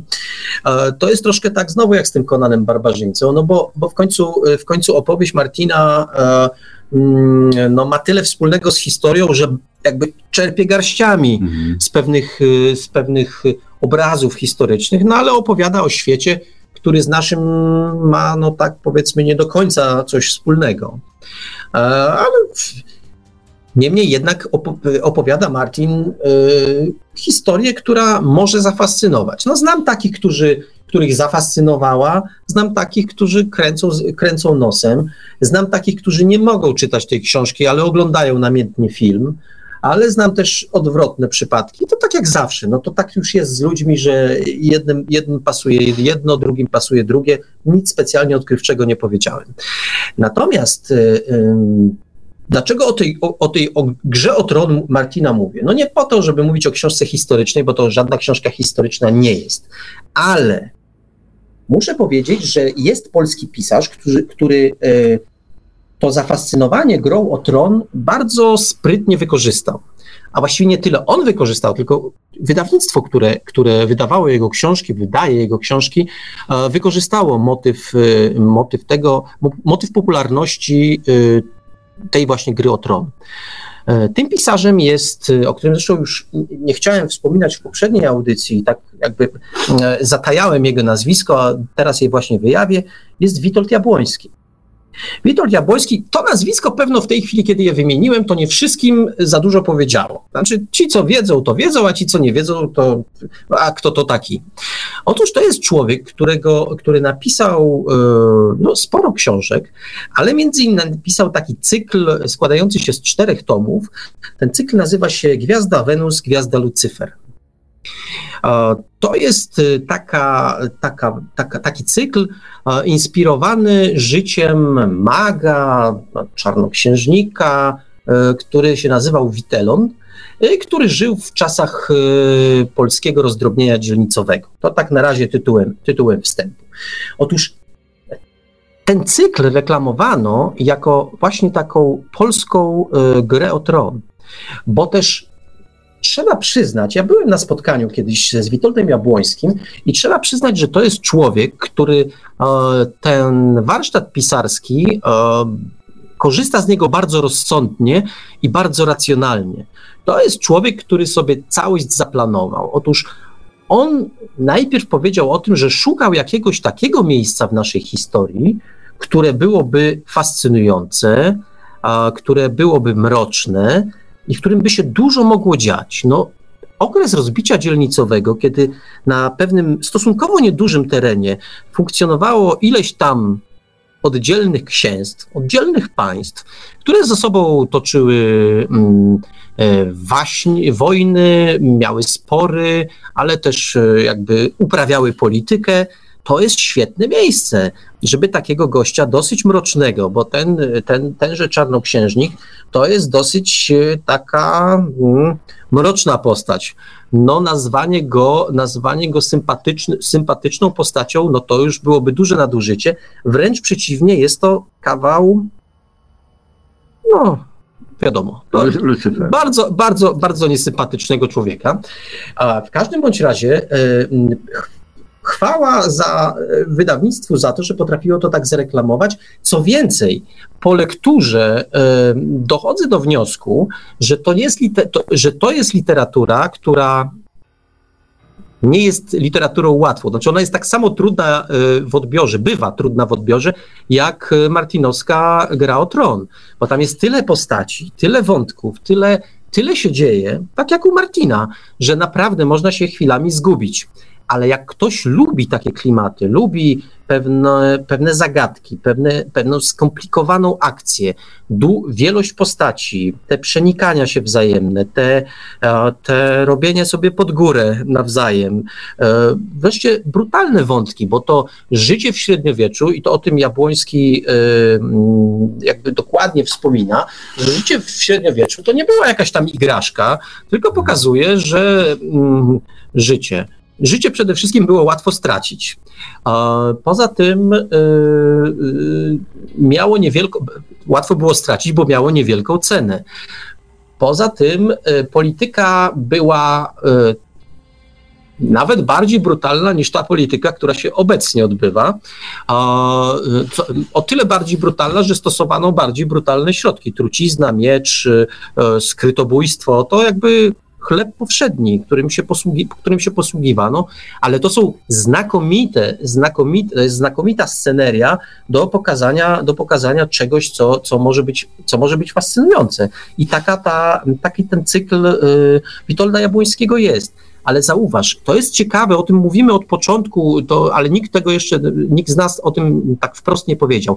Zobacz, o ile ci pisarze, których wymienialiśmy na początku, Kraszewski, Sienkiewicz, e, oni pisali historię, bo pisali historię. Czy, to, czy, czy powiedzmy Bunsz, o którym jeszcze nie mówiliśmy, tak, tak, tak. Czy Gołubiew, o którym tak. mówiłeś. Tam właściwie, no, ja wiem... Nie działo, nie działo się tak, tak za, du, jakby za dużo fantastycznych rzeczy się nie no, działo. No Sienkiewicza to już prawie. No, no, no ale A. za dużo nie, no tak, no, no, tak, no, no, no masz rację, w, ognie, w Ogniem i Mieczem by się już dało, dało znaleźć jakieś takie... Wątki takie, takie Horpyna i Czaremistrz no, no, są się, cudowne postacie. Zgadza się, zgadza się, to tak, prawda. No. Zresztą sam początek Ogniem i Mieczem, tak, nie wiem czy tak, pamiętasz, tak, on się tak, zaczyna, tak. zaczyna tak, jak się Aha. powinna zaczynać rasowa powieść Aha. fantasy. Tak jak się zaczynał y, Conan Barbarzyńca. No, dokładnie. Wtedy wiatr. Tak, i, i, że, i, i że ten rok i, był taki... Tak, taki, i tamtego. A, no dokładnie, no więc właśnie.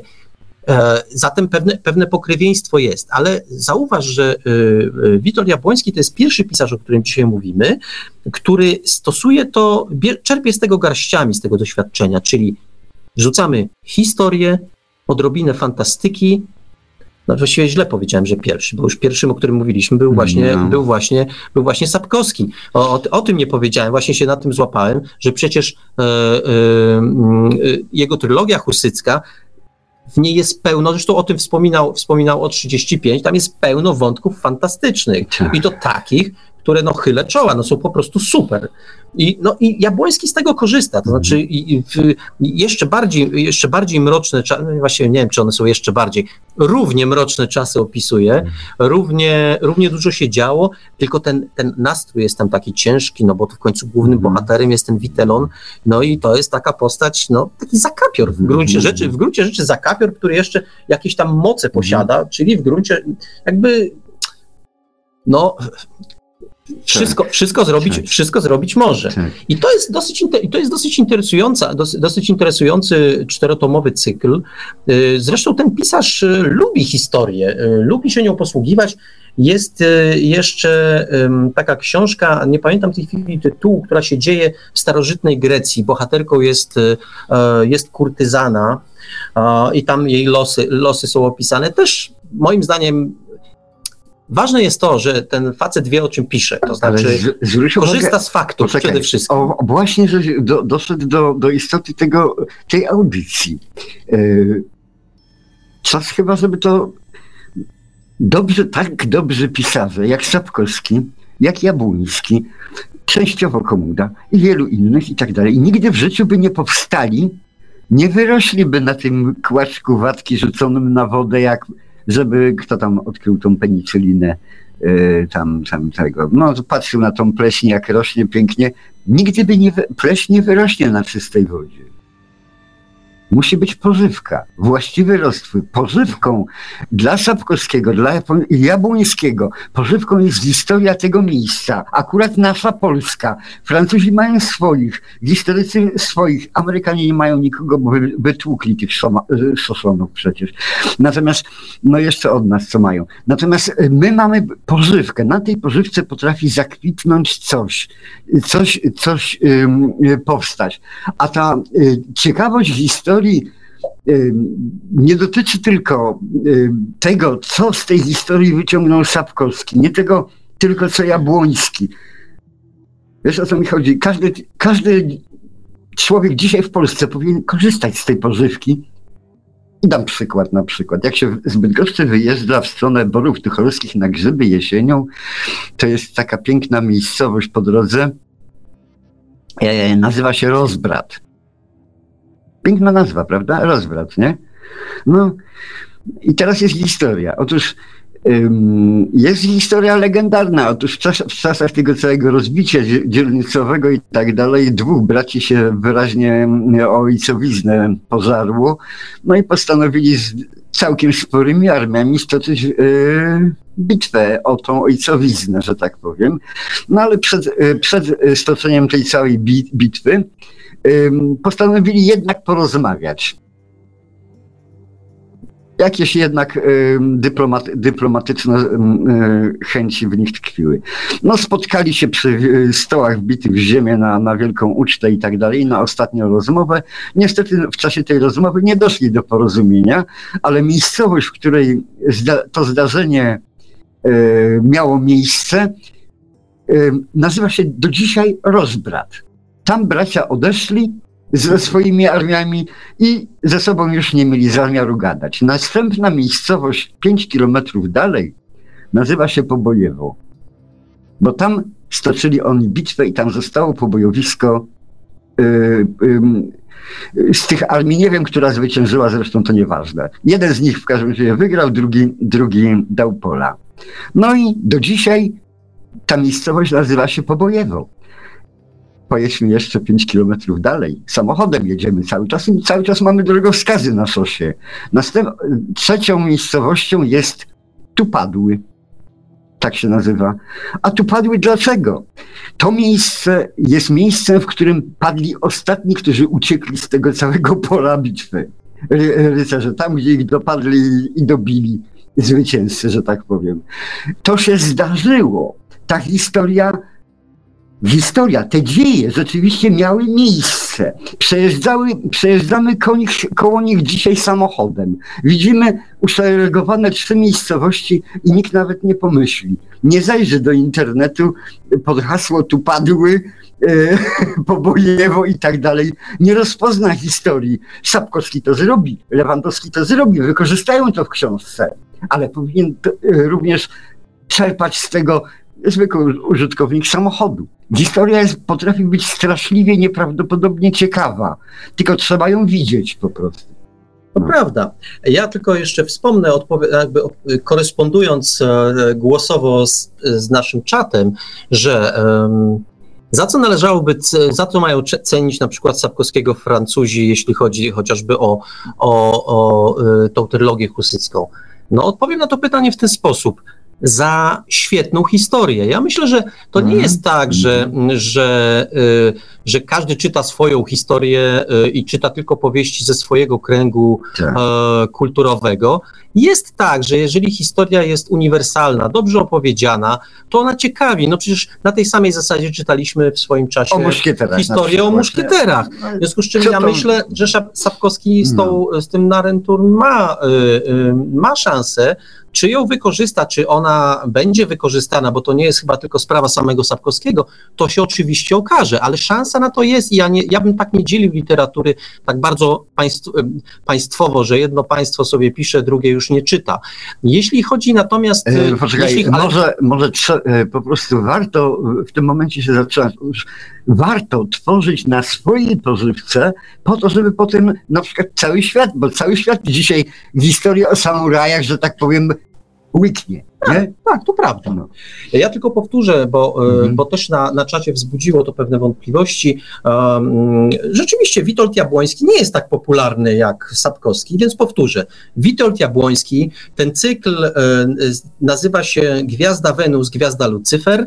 E, nosi, poszczególne tomy noszą, noszą następujące tytuły: Uczeń Czarnoksiężnika, Metamorfozy, Ogród Miłości i Trupi Korowód. I była też taka wątpliwość, czy, czy ta powieść, o której wspominałem, y, o kurtyzanie jest. No tak, jest o kurtyzanie i to bodajże w Grecji, o ile dobrze. Nazywa się to, bo sobie w międzyczasie odszukałem, y, Frynę Hetera. I, tak. i, i jest właśnie o tym, o tym, jak potrafią być demoniczne kobiety. A jest dla nas jeszcze tutaj pytanie od szydercy, właśnie do mnie, ale do ciebie też. W jakim kierunku idzie dzisiaj literatura es ef? No trochę nie, na, trochę nie do końca na temat, ale nie, ponieważ tyle mówimy o fantastyce, to na temat. Wszystko jest na temat. A zatem w jakim kierunku y, y, podąża literatura z es ef? Były czasy literatury zdobywców planet, potem pojawiała się literatura katastroficzna. Dziś wszyscy piszą o zagrożeniach sztucznej inteligencji. A co będzie y, tape, na tapecie jutro? Y, co o tym sądzę ja i co o tym sądzi Wiktor? No to Wiktor pierwszy. Co sądzisz? Co ja sądzę? Niewiele sądzę. Otóż po prostu yy, można, można zapytać, dokąd dzisiaj płynie ta karawela Kolumba albo Magellana? Płynie tam, dokąd, że tak powiem, wieją wiatry i dokąd, że tak powiem, ciągnie, ciągnie żeglarza ten. Jak wiatry powieją w przeciwną stronę, to trzeba będzie płynąć w przeciwną stronę. Co, co dmucha w te wiatry? wiatry dmucha w, w, w te wiatry raczej wiatrem, w tym jest wszystko, polityka, współczesna nauka, socjologia w ogóle, no wszystko, co się dzieje, dzieje na świecie. To jest wiatr, który dmucha w te całe żagle. My możemy wybrać tylko po prostu kierunek, że tak powiem, w miarę na ile ster po prostu uwzględnia, czyli być tam Sapkowskim, być Komudą, być, być mną, być tobą i tak dalej, nie? Ale no, powiem ci coś, e, mimo wszystko nie będzie moja no. odpowiedź tak filozoficzna jak twoja, tylko powiem, że e, rysuje się w tej chwili dosyć wyraźnie, nie wiem czy to się tak. przyjmie i czy to tak będzie, ale dosyć wyraźnie rysuje się taki nurt literatury, ja nie wiem jak ją nawet nazwać, ekologicznej, mhm. w każdym razie ek, natury, czy literatury mówiącej o tym, że y, ziemia się mocno przekształca, że człowiek prowadząc taką politykę Um, eksploatacji, jaką prowadzi, um, doprowadzi do nieszczęścia. I przykładem takim jest chociażby książka, um, pamięć mnie nie myli, nazywa się ta książka Wodny Nóż. I ona mówi między innymi o tym, że no woda, czyli to nie żadne mm. odkrycie, że kiedyś woda będzie niezwykle cennym, e, cennym surowcem, no nie wiem jak to nazwać, no surowcem, mm. zostańmy przy słowie surowiec, o który y, no, będą się toczyły zakulisowe i nie tylko mm, batalie. No w, w tym, w Egipcie tak było no, kiedyś, niby, już nie tak powiem, nic, a w Sudanie tak. jest dzisiaj. I... Ale to nagle, a to się dzieje, a historia umieszczona jest tak. w tak zwanej nieodległej przyszłości. Mm. Być może jest to ten kierunek, w którym, w którym zmierza fantastyka e, naukowa, mm. a być może zmierza e, w, zupełnie, w zupełnie innym kierunku. Ja mam, ja mam jeszcze jed, jedną ewentualność po prostu. Otóż e, fantastyka już nigdzie nie zmierza. E, według mnie fantastyki już w ogóle nie będzie. No właśnie cię najbardziej cenię za ten optymizm, tak. którym promieniujesz. Słuchajcie, fantastyki już dawno nie, nie będzie. Dzisiaj fantastyka zrobiła w latach pięćdziesiątych i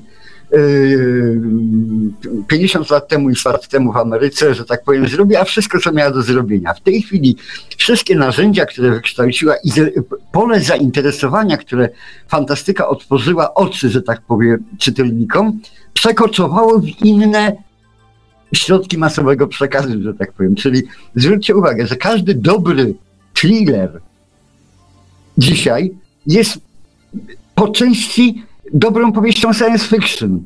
Jest to, każda political fiction, jakiś, jakiś taki film jest powieścią z natury science fiction tak naprawdę.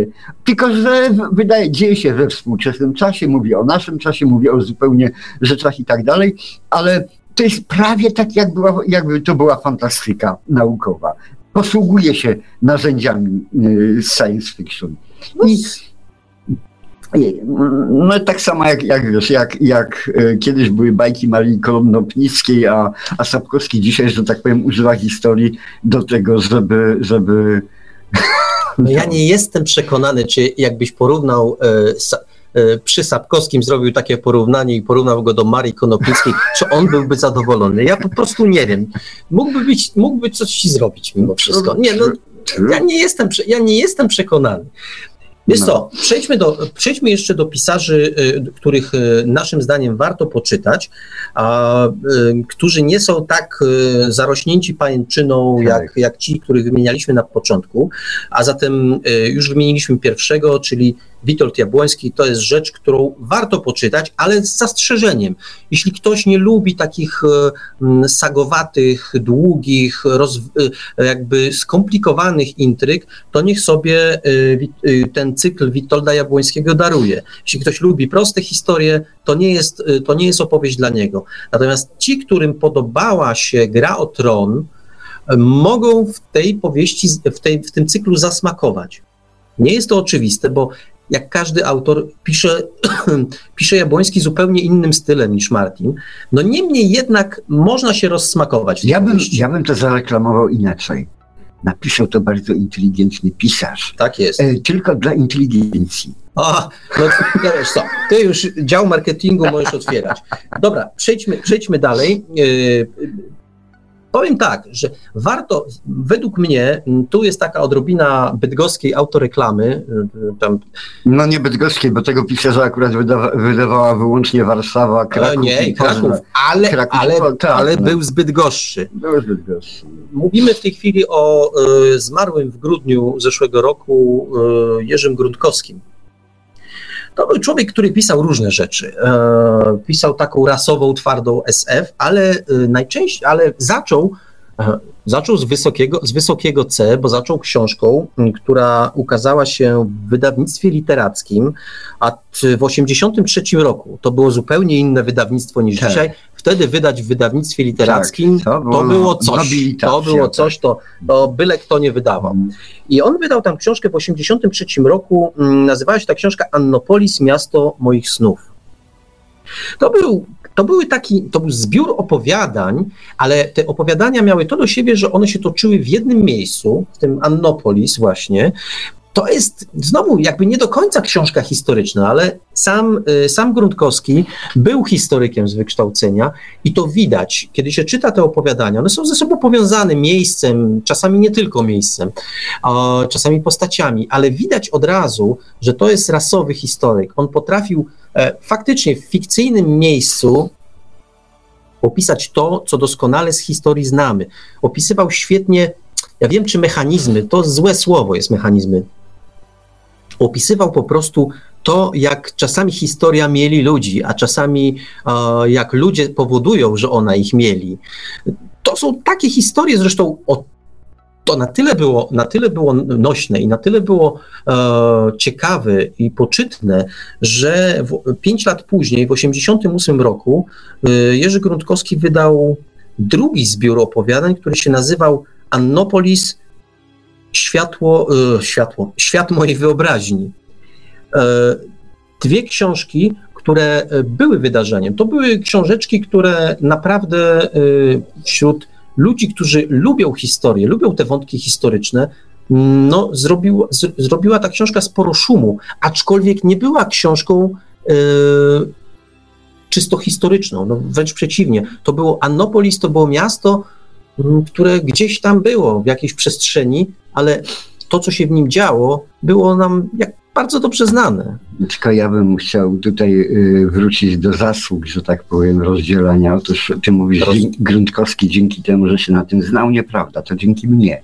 Tak, jasne. Książka była dobra. Dzień bez autokomplementu jest dniem straconym. Otóż e, kiedyś siedziałem, tłukłem jakieś swoje dyrdymały na masę nie do pisania, bo komputerów wtedy jeszcze nie było. I zadzwonił do mnie jakiś młody człowiek, tam miał chyba czternaście, czy nie, pardon, już miał osiemnaście lat, ale chyba wyglądał na czternaście. Taki okul- przyszedł do mnie w okularkach i tak dalej i przyniósł garść, zeszy- zeszyt z opowiadaniami, zapytając, pytając, czy to dobre i tak dalej. Zapytałem, kto ty jesteś, nie? Ale on się przedstawił, że to jestem Jurek Gruntkowski. Ja mówię, a co ty robisz? No właśnie skończyłem ten y, y, liceum i poszedłem na studia, tak? A co studiujesz? No to mi powiedział. To za chwilę. No i ten, i, no i, ale chodzi o te opowiadania. Wziąłem te opowiadania, po, kiedy sobie poszedł, to wziąłem, rzuciłem okiem i, to, i je, jęk się we mnie tragiczny obudził, po prostu to była tragedia. Jakieś, jakieś cholera jasna, te tupolewy latały po, po tym, po po, po jakimś bojowisku strzelały z blasterów, skakali pod jakiejś tam stacji yy, na Solarisie, gdzieś wszystko to było tam, działo się wokół Księżyca, tak jak w tej naszej historii i tak dalej. Zupe, zupełne, zupełne takie parodia Stanisława Lema z bajek z historią o pilocie Pirksie i tak dalej, nie? No, to, no poczytałem to i tak dalej i ręce mi opadły, nie? No, po tygodniu zjawił się ten Jurek Grudkowski u mnie, ja mówię, kochany, pięknie żeś napisał i chwała za to, bo, bo pisanie to szczytna rzecz, więc warto pisać i warto strzępić pióra, ale ja do ciebie, mam do ciebie pytanie. Gdzie ty studiujesz? On mówi, w Toruniu na, na uniwersytecie. Ja mówię, a co ty studiujesz? Historię. Ja mówię, to po cholerę ty marnujesz pióro na, pióro na opisywanie jakichś wyimaginowanych rzeczy. A interesuje cię historia? Fascynuje. Jak mi zac- zaczęliśmy gadać o historii, to widziałem, że facet ma ogromne pojęcie, wszystko wie. Ja mówię, dlaczego nie używasz tej wiedzy i swojej, i swojej pasji historycznej, historyka tego i ogromnej wiedzy do anegdotek tych właśnie historycznych, do pisania. Napisz książkę, w której wykorzystasz pełną ręką swoje, swoje naturalne zdolności i tak dalej, nie? A to to se wyrzuć albo włóż tam do, do tego, pod, pod, pod materac na, na pamiątkę rodzinną i tak dalej, nie? Widać było, że Grudkowski był nieutulony w smutku, jeśli chodzi o ten cały zeszyt z tymi swoimi bazgrołami, natomiast dal, dalsza rozmowa, czyli rozmowa o historii, o starożytnym Rzymie, właśnie o Hannibalu, o, o Spartakusie, o tych całych rzeczach bardzo go podbudowała, bo tutaj był dla mnie absolutnym partnerem i mogliśmy sobie, że tak powiem, ja go uczyłem, ale on mnie mógł wiele rzeczy nauczyć po prostu, chociaż miał lat osiemnaście, nie? No ja miałem niewiele więcej, bo dwadzieścia parę. No i w każdym razie potem po i poszedł. I mi tak minął rok. Nawet chyba zapomniałem, że on żyje na świecie. I dopiero nagle się okazało, że dostał nagrodę literacką na, we Wrocławiu za, za książkę właśnie Anopolis, nie? Ja mówię, wow, a co, co on tam napisał, nie? Przyszedł do mnie z tą książką, wziąłem tą książkę, no i tak, no i widzę. No, on pisał, używał swojego języka, własnego języka, swojego spojrzenia historyka na historię. I w tym momencie od razu się stało ciekawie i dlatego wiesz, jest tu odpowiedź, czy historię można kochać. Jeśli historię się kocha, to nawet można napisać cudowną książkę. A jak historia jest płaska jak deska, no to, to co, co ty z niej wyciągniesz? Najwyżej zadrę, od, jakąś podpaznokieś złapisz. Wieje nudą. No, wieje nudą wtedy. Okej, okay. Odpowiadając szydercy, hmm, czy to wizjonerstwo, czy nie wizjonerstwo, nie wiem, myślę, że niezła zabawa. To, y, to co mówię, może być nieczytelne, ale to jest nawiązanie, nawiązanie do tego, co się, co się znalazło na czacie, stąd taka, ta, taka mała, ta, taka, taka ma, taki mały trend. Jedźmy dalej z, z, his, z literaturą historyczną, bo jest taki pisarz, dzisiaj zapomniany, i powiem ci szczerze, że ja dawno też nie zaglądałem do tego autora i znowu padnie nazwisko, o pewno o którym niewiele osób słyszało. To nazwisko to Szyjkowski. A, a... No właśnie. Kto słyszał, jestem ciekaw, czy ktoś w ogóle słyszał e, z naszych słuchaczy o takim autorze, który nazywa się Szyjkowski. Bogusław Szyjkowski. E, mieszkał w Wrocławiu i tam pisał książki, czyli też niedaleko w sumie Bydgoszczy. E, ja się wychowałem, może mama, mamusia mnie karmiła piersią, jak byłem, miałem d- rok czy, czy pół roku, ale zaraz potem zaczął mnie karmić Szyjkowski. Swoimi książkami, bo czytałem je jeszcze w przedszkolu. Napisał jest coś, po ile dobrze tak pamiętam, ze trzydzieści, a może troszkę mniej, ale napisał tego sporo. Niektóre tytuły mogą być znane, tylko nie kojarzone z nazwiskiem, bo takie, taki tytuł jak Liście Koka, albo... Rydwany bojowe. Rydwany bojowe. Jest... Lisowszczycy, to może jest taka znana. Jatarowy szlak. Niebogowie o, o Kortezie w, w, w Ameryce. Bo to są, to jest facet, który pisał nie tak jak Sapkowski yy, i Komuda, w, na pożyczce naszej tutaj narodowej. On również to wykorzystywał, tak jak w Lisowczykach, nie? Ale Szyjkowski miał ogromne, jak z kałasznikowa strzelał po historii całego świata po prostu. Sypa, sypały mu się te łuski wszędzie i tak dalej. I Szyjkowski pisał, no ja pamiętam moją pierwszą książkę, którą przeczytałem jeszcze w przedszkolu, bo mnie kuzynki nauczyły szybko czytać, byłem bystry prawdopodobnie no, jako dziecko. To już drugi raz, dru trzeci raz dzisiaj, no, już trzeci raz. W każdym razie na, czytałem książkę Na jantarowym szlaku. Wiecie co to...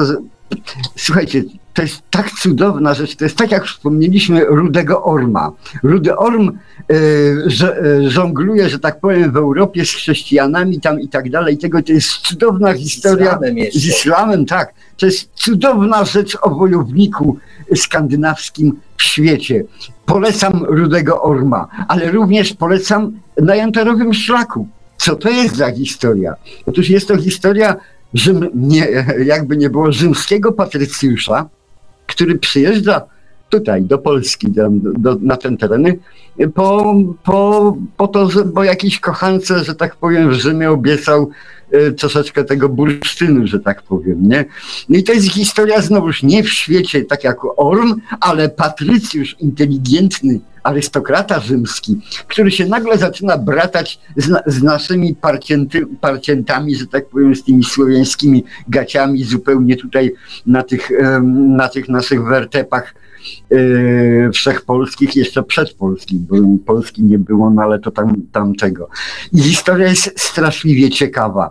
Gdyby to dostał, jak yy, Fitzgerald Scott po prostu zrobiłby genialny film fantasy, bo to jest, co prawda, powieść historyczna, ale również powieść no, granicząca z fantasy zupełnie, czymś takim. A dzieje się tutaj, na terenach, gdzie kiedyś powstała Polska, no i tak dalej. To, tym się parał Szyjkowski Na jantarowym szlaku. Cudowna historia. Tak, tylko wiesz co, mnie interesuje coś innego, bo ja, mówiąc szczerze, nawet przed naszą audycją nie dotarłem, ja to kiedyś mhm. czytałem, jestem ciekaw, to może nawet jest, bo ja tak z czystym sumieniem, ja pamiętam te historie i one też mi się wydają ciekawe, ale z czystym sumieniem naszym słuchaczom tego nie polecę, Mhm. dlatego, że ja tego dawno nie czytałem. Tak. Ja nie wiem, jak to się czyta dzisiaj. To może nawet tak, jest ciekawe, to, to jest może nawet ciekawe, no. żeby sprawdzić. Może któryś z naszych słuchaczy zachęcony tym, co mówimy, sprawdzi, czy to się jeszcze dzisiaj czyta, czy to się dzisiaj... Czy jeszcze Szyjkowskiego, na przykład, na przykład Szyjkowskiego tak. można dzisiaj poczytać i tak dalej i niech to skomentuje, bo... Tak. bo... Na jantarowym szlaku no. chociażby, y, liście koka, tak. tak. lisowszczycy, to taka troszkę nowsza już historia. No. historia.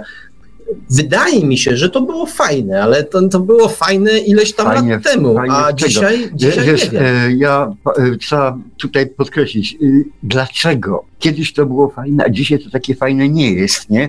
Otóż, y, tak jak wspominałem kiedyś takiego pisarza y, kanadyjskiego, czy francuskiego, y, czy angielskiego, tam anglosaskiego, w każdym razie Fenimore Cooper, który opisywał kanadyjskie wertepy, że tak powiem, na dwudziestu stronach opisywana była przyroda Kanady, te sekwoje, te, te cudowne tego i tak dalej, to błoto, w którym się brodzili Indianie, te komary, które je gryzły i tak leciało dwadzieścia stron. Otóż my dzisiaj, y, mając y, filmy, y, o, o, wszyscy wiemy, jak wyglądała kiedyś na przykład lasy deszczowe w Ameryce Południowej, czy, czy tam... Ale na tam, szczęście jeszcze tak wyglądają. Jeszcze tak wyglądają, na szczęście ale, ale jeszcze je, tak. je tego. Ale wszyscy je znamy z filmów. Znamy je z filmów przyrodniczych, z National Geographica, znamy je z, z książek i tego. Już nie potrzeba tego wszystkiego opisywać. Wystarczy dać hasło, słowo, kawałek strzępa i już to wszystko wiemy. Dlate, dlatego te języki dawne, które musiały nam najpierw opisać rzeczywistość, żeby tam umieścić, nie? Jakoś tego. Ja musiałem się kiedyś dowiedzieć, kto to jest muszkieter, jakie nosi ubranie i z czego strzelał, jaką broń używał, żeby mieć o tym pojęcie. Dzisiaj nie potrzeba tego wyjaśniać, A, wystarczy tylko słowo muszkieter. Nie do końca, nie do końca. Zaraz opowiem Ci piękną no, historię o o, o Jacku Komudzie no. i o pewnym sporze, który toczył, toczył tak. na forum internetowym, ale chwileczkę, zanim, no. zanim o tym, to jeszcze, jeszcze, jeszcze kilka, kilka remanentów. Otóż szyderca tutaj cały czas drąży sprawę, pyta o książkę Nadciąga burza, którą byłem w swoim czasie popełniłem, to już się przyznam, że, że ją popełniłem, podobnie zresztą jak tego kota z Cheshire, o, o którym wspominał wcześniej. Pyta szyderca, czy te, te, ponieważ to jest książka o takich rzeczywiście dwóch przestrzeniach przenikających się, realu i świe, o świecie, świecie sennej wizji, no tak to możemy te, teoretycznie określić, czy to jest przyszłość fantastyki. Ja nie wiem, czy to jest, ja nawet nie wiem, czy to jest specjalnie odkrywcze, no, nie jest jakby, um, zadowolony jestem z tego, z tego, z tej książki Nadciąga burza, ale ja, czy ona jest aż taka oryginalna? Myślę, że tym fantastyka się tak naprawdę karmi od zawsze, czyli właśnie tym przenikaniem się dwóch światów, tego co realne, co nierealne. Co pewno, było i co jest. Co było, nie, co no, jest. I co ale, będzie. Tak. tak, ale to z całą pewnością dzisiaj się nie, nie wchodzi w temat dzisiejszej audycji, bo to nie jest, to nie jest mimo wszystko zbiór opowiadań, który gdzieś tam mocno w historii się o, tapla. No może by się znalazły ze dwa opowiadania, które gdzieś tam w historię sięgają, może, może troszkę więcej, ale w gruncie rzeczy to na pewno nie jest, nie jest książka o, o, o jakby wchodząca w nurt literatury, literatury, którą nazwaliśmy sobie na, na potrzeb dzisiejszej audycji literaturą historyczną. Lubię ją, bo moja, no ale to jakby nie, nie jest tematem dzisiejszej audycji. E... Lubię ją, bo twoja. Tak, no, no, no, no to cieszę, cieszę się.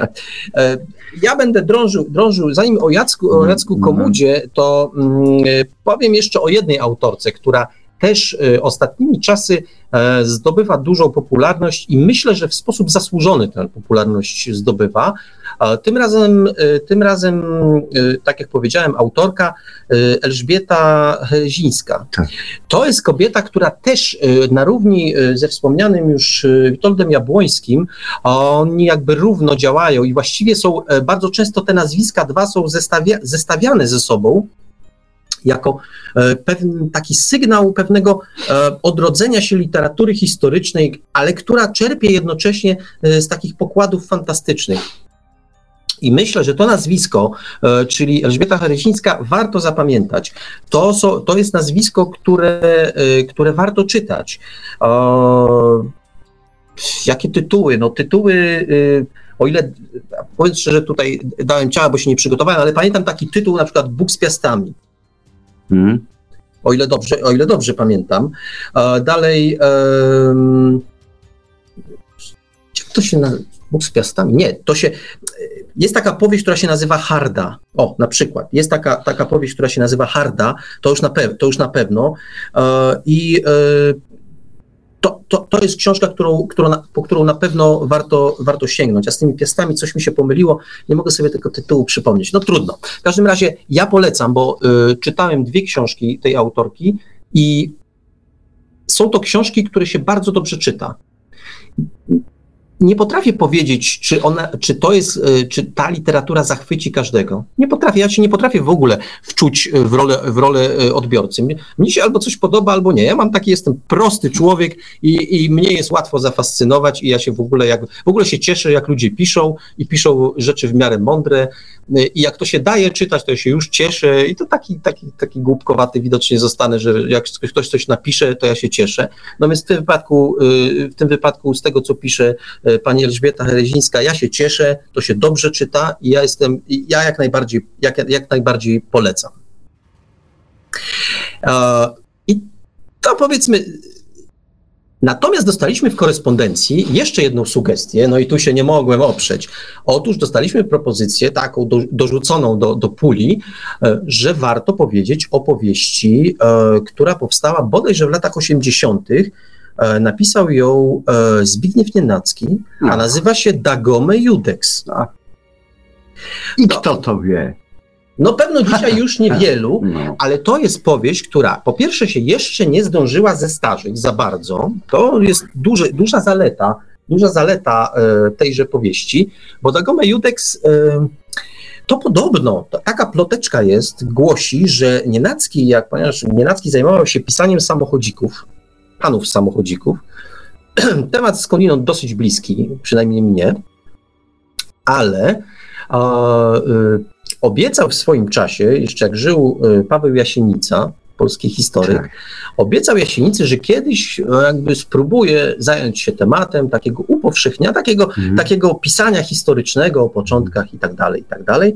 I właśnie ta książka mówi o początkach państwa polskiego, no nie, właściwie tym, co się działo przed tym, zanim państwo powstało, zanim się pojawił Mieszko, zanim się pojawił Chrobry, to właśnie mówi, mówi o tym. No i Nienacki uczynił bohaterem tej książki... Yy, bohater się nazywa Dago Piast, jakby z dynastii Piastów.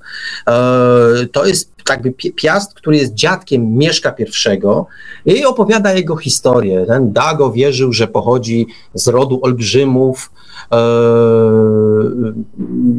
że, że, że jakby tę moc stamtąd czerpie. O, cieszę się, bo na, bo na, bo na czacie napisano, to, to bardzo mnie cieszy, że jednak ludzie wiedzą, pamiętają i kojarzą Dagomę Judek z Nienackiego. To, to mnie uspokaja i bardzo, i bardzo cieszy, bo to książka też, którą, e, która, tak jak powiedziałem, nie zestarzała się i którą warto przeczytać. E, to jest wizja, wizja no, bardzo literacka, czy, czy prawdziwa, no, nie nam rozstrzygać, ale spójna, znowu, znowu bardzo spójna. To jest historia opowiedziana, jak, jak mogły wyglądać początki, początki, co było, zanim się pojawiło państwo polskie, zanim zostaliśmy, zanim się Mieszko ochrzcił, zanim się Chrobry koronował, to co się działo. I on, mówię, gdzieś tam pochodzimy z rodu, przynajmniej Dagome pochodził z rodu olbrzymów. Wiele tam jest dramatycznych historii, wiele, co w swoim czasie było też dużą zaletą tej książki, wiele scen erotycznych się odbywa tam na przykład i to też w osiemdziesiątych latach, kiedy, kiedy tego rodzaju literatura nie była specjalnie rozpowszechniona, to miało swoją wartość, że Nienacki trochę poświntuszył na, na, na kartach książek. Na kartach znaczy, książek. Że Słowianie również potrafili. Znaczy, że też potrafili, tak, tak. tak. No więc według, według niego potrafili bardzo. No i, i, i cóż, no... Nienacki to autor, autor mi o tyle bliski, no, że, że gdzieś tam, gdzieś tam popełniłem dziewięć kontynuacji jego dzieła wielkiego, czyli, czyli, czyli Pana Samochodzika. Nikt oczywiście nie dorówna samemu mistrzowi, no bo mistrz robił to w sposób specyficzny i taki, z taką... Z, dobre słowo, niedoścignioną maestrią. On to jednak robił w sposób... Teraz te samochodziki się zmieniły i to już abstrahując od tego, że ja tam maczałem palce w, w tych, tych, tych iluś tam tomach, to tak samo przecież Pilipiuk, kiedy pisał, to są inne książki, znowu, to, są, to jest inne pisanie. Dlaczego o tym mówię?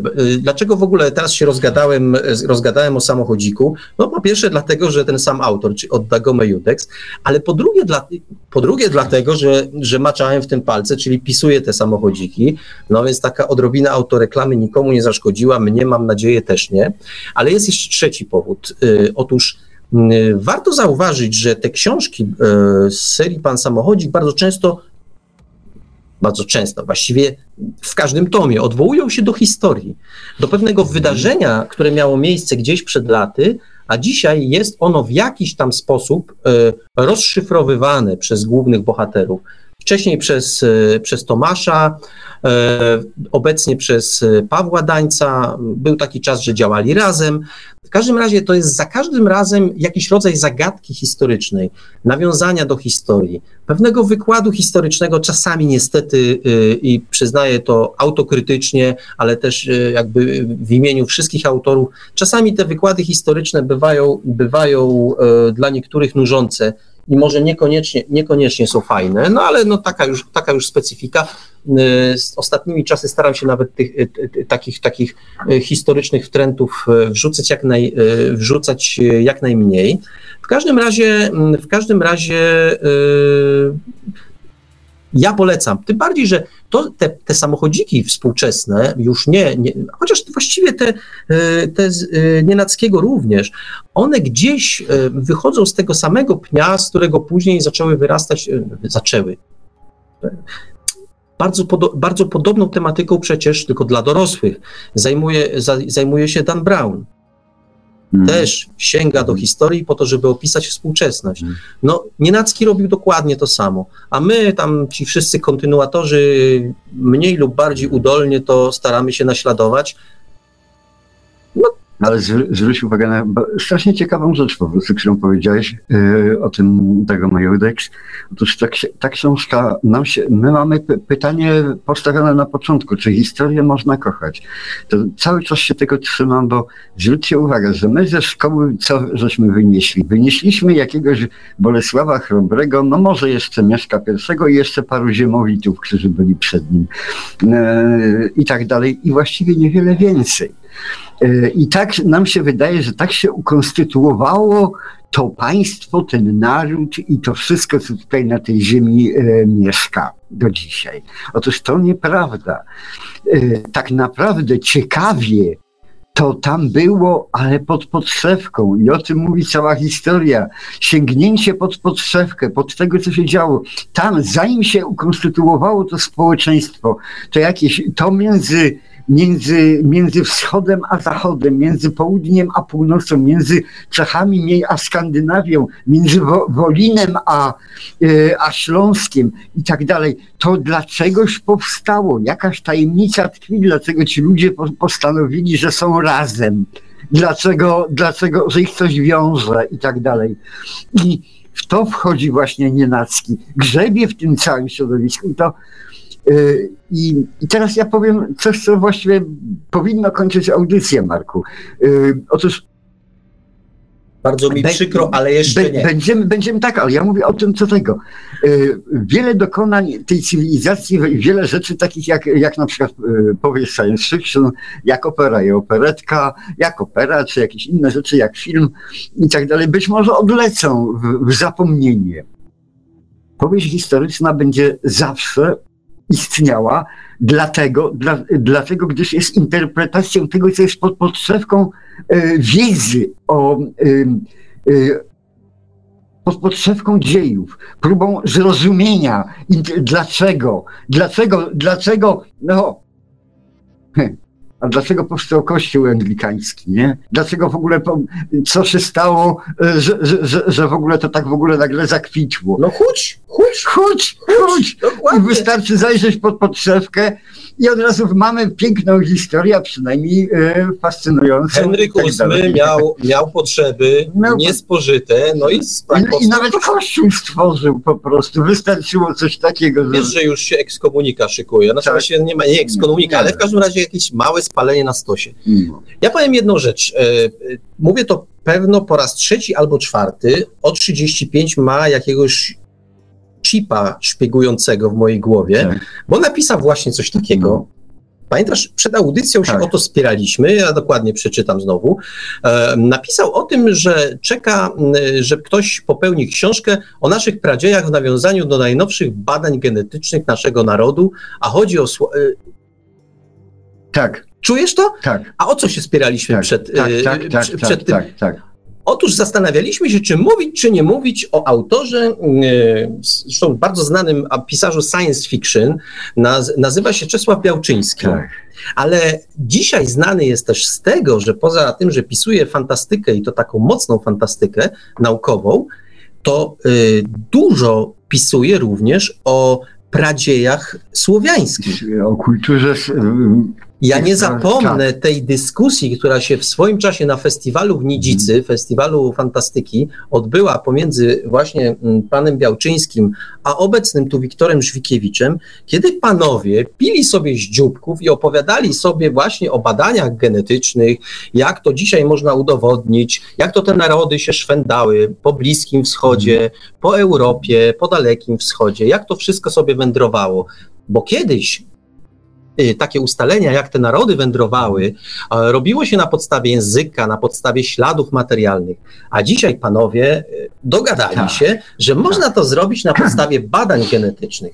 I z jednej strony, o, mówię, temat fascynujący, a z drugiej strony niepokoi mnie ten chip szpiegujący w mojej głowie, bo za każdy właściwie nie ma audycji, żeby, żeby, żeby się coś takiego nie zdarzyło, że O trzydzieści pięć podaje jakby co, o czym właściwie, myśli, o czym właściwie myślimy. No ale to tak już widać jest. Ja, ja a propos tych całych badań genetycznych, to od razu spuentuję to taką sytu- anegdotycznie zupełnie. Otóż ludziom, którzy się na tym nie orientują w, w naszych, że tak powiem, korzeniach genetycznych, chciało się uświadomić jedną rzecz. Otóż z kim my jesteśmy spokrewnieni, poza małpami oczywiście.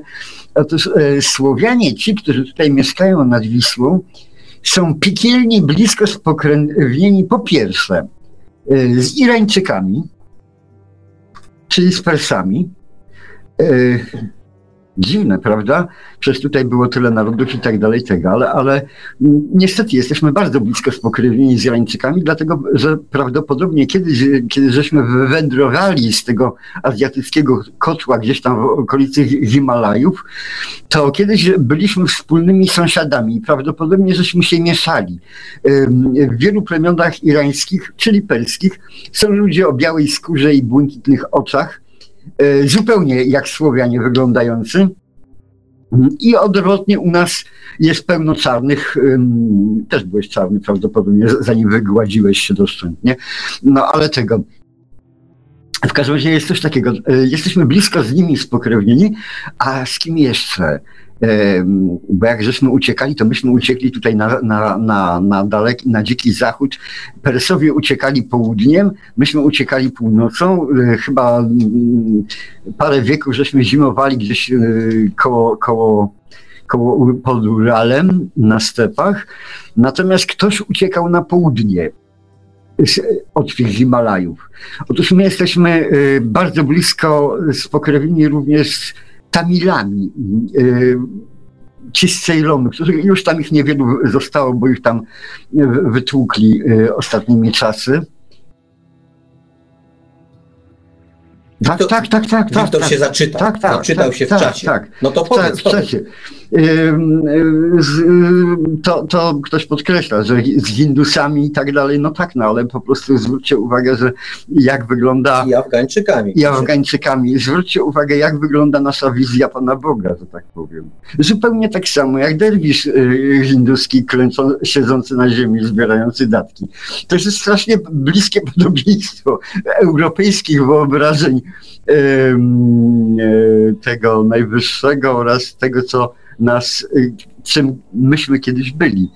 No w każdym razie, ale Tamile, wrócę do tematu, Tamile uciekli najdalej na południe, czyli już dalej nie, dało, nie mogli dalej, nie mogli dalej uciekać, bo, bo na Ceylonie się ostali. Ale kiedyś byliśmy, byliśmy jedną rodziną, mieszkaliśmy razem, mieliśmy te same żony i tych samych mężów, że tak powiem, dzieliliśmy się opłatkiem podczas wielka...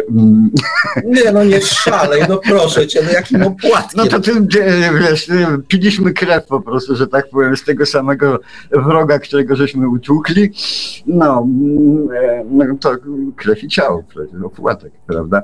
No. Wiktor, ja ci mówię, ekskomunika jest bliska. E, no, w każdym razie i te rzeczy, które kiedyś, ja akurat na ten temat tych pokrewieństw dowiedziałem się od niejakiego Marfiera Wańkowicza, językoznawcy i pisarza i tak dalej, natomiast po wielu latach nagle potwierdziła to wszystko genetyka.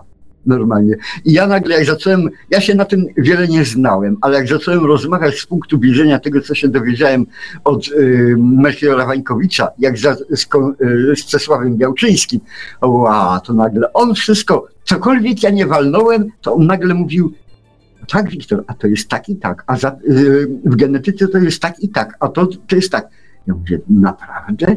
To świetnie, to znaczy, że, y, że mam rację, tak? Też się dowiadywałem o tym, bo wiara a przeko i przekonanie nie zawsze przecież mm, świadczą o prawdziwości tego, co się mówi, nie? No dobrze. Szyderca twierdzi, że nikt nie uciekał. No być może nie uciekał, a być może się tylko przemieszczał. No nie wiem, możliwe, że to że, rzecz nie była w uciekaniu. To, no, to jakby rzecz jest... Nie, niekoniecznie rzeczywiście. Tak, nie, no, niekoniecznie musieli uciekać. Nie, nie, nie musieliśmy uciekać, wystarczy to przełożyć, goniliśmy Niemca, tak? No kogoś goniliśmy. Germanów. Tak, kogoś, no, mogliśmy, go, mogliśmy kogoś gonić. Mogliśmy gonili to, to Germanów. Powiem jeszcze tak, nie powiedzieliśmy jeszcze o jednym pisarzu, który dzisiaj no, słabo się kojarzy z powieścią historyczną, ale jednak zaczynał takowej, też przemieszanej z fantastyką, a mam na myśli Rafała Dębskiego. Dzisiaj kojarzony jest bardziej ze space operą, z takimi latającymi statkami, z, no, w każdym razie z szerokimi planami kosmicznymi. Dzisiaj, dzisiaj właśnie o takim tema, ta, takiej tematyce pisze, natomiast jego bodajże pierwszą powieścią, która się ukazała, to była powieść Łzy Nemezis, tak, która dzieje się w czasie jednej z wypraw krzyżowych, już nie pamiętam, mówiąc szczerze, które, za czasów króla Ryszarda Lwie Serce.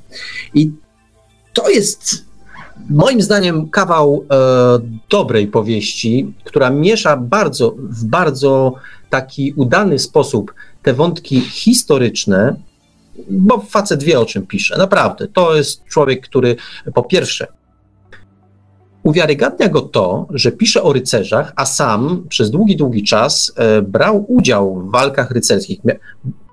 Ma, miał miecz, miał e, e, całe doda- wszystkie dodatki do tego miecza, a potrafił, e, potrafił tym mieczem odpowiednio machać, nie, w ogóle nie wiem, czy ja dobrego słowa używam, machać. W każdym razie potrafił się tym mieczem posługiwać, więc tu był wiarygodny, kiedy się czyta opisy, e, jego zbrojne opisy, jego mm. dotyczące walk, no to jest wiarygodne, bo facet po prostu potrafi tym mieczem machać i jak e, pisze o, o, wal- o walce, to wie, o czym pisze.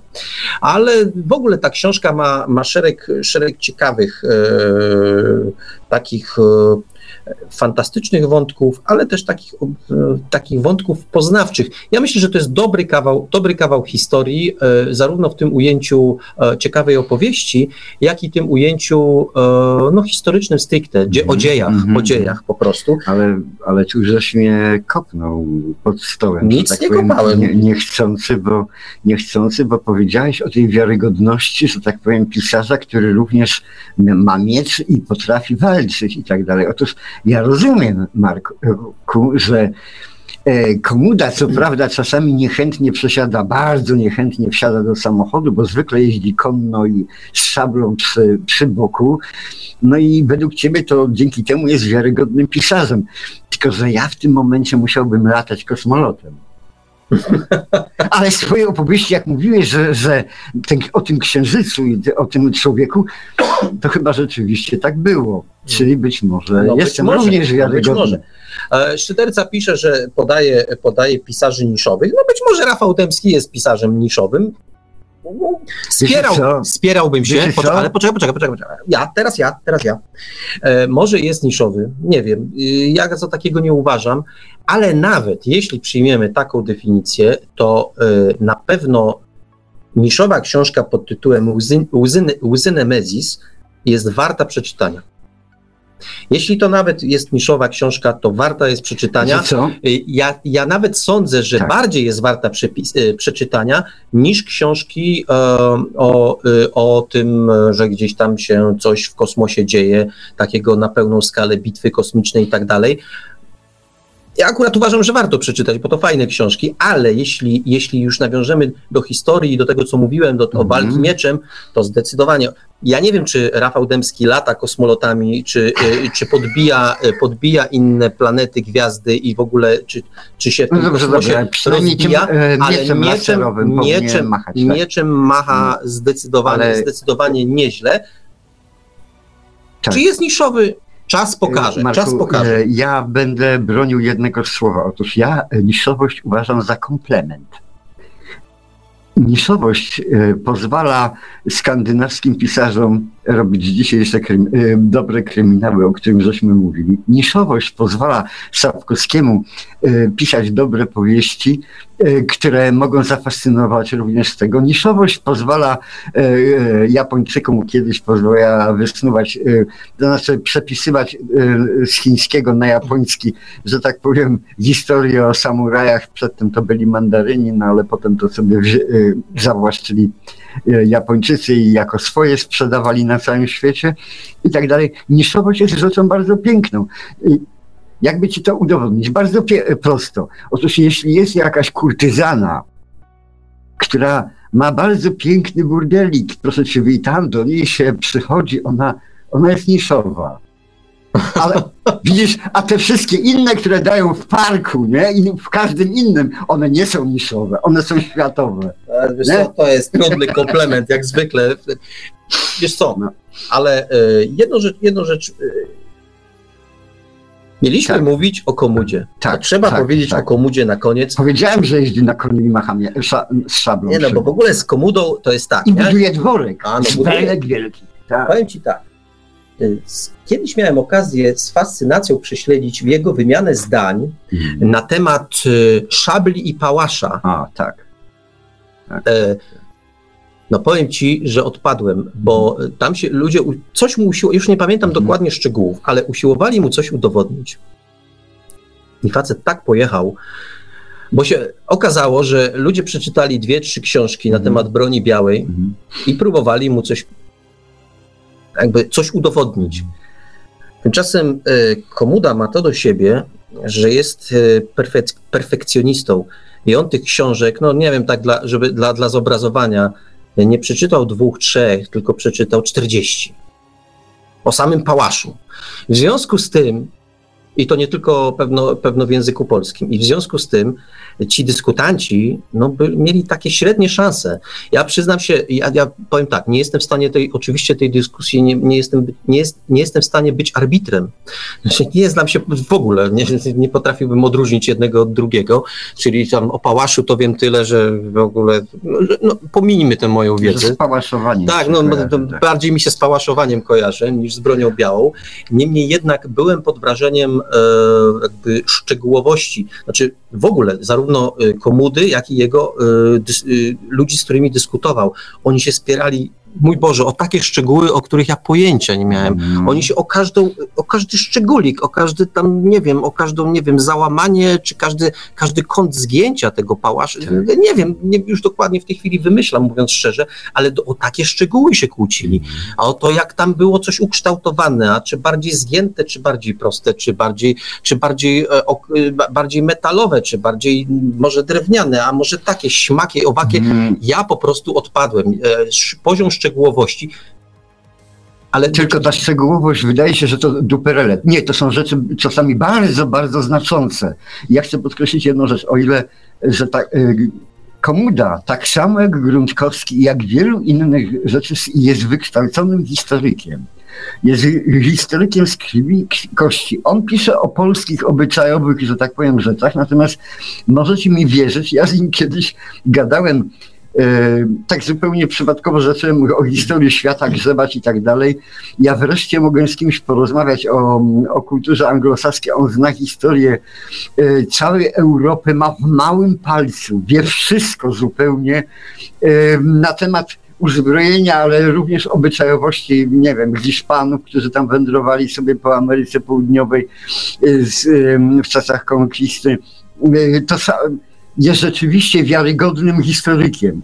Dla, I dlatego, jak, jak pisze ciekawe historie, dlatego będzie historykiem. Ale nie no, nudzi. No, nie to, nudzi. Do początku no, audycji nawiązuje. To jest właśnie ten facet, który wszedł na lekcję u mnie i zaczął no, tak opowiadać no, o tej historii, no, no. Że, się, że się tą historią zafascynowałem. Jakby Komuda, Komuda był nauczycielem, to tak samo by dzieciaki...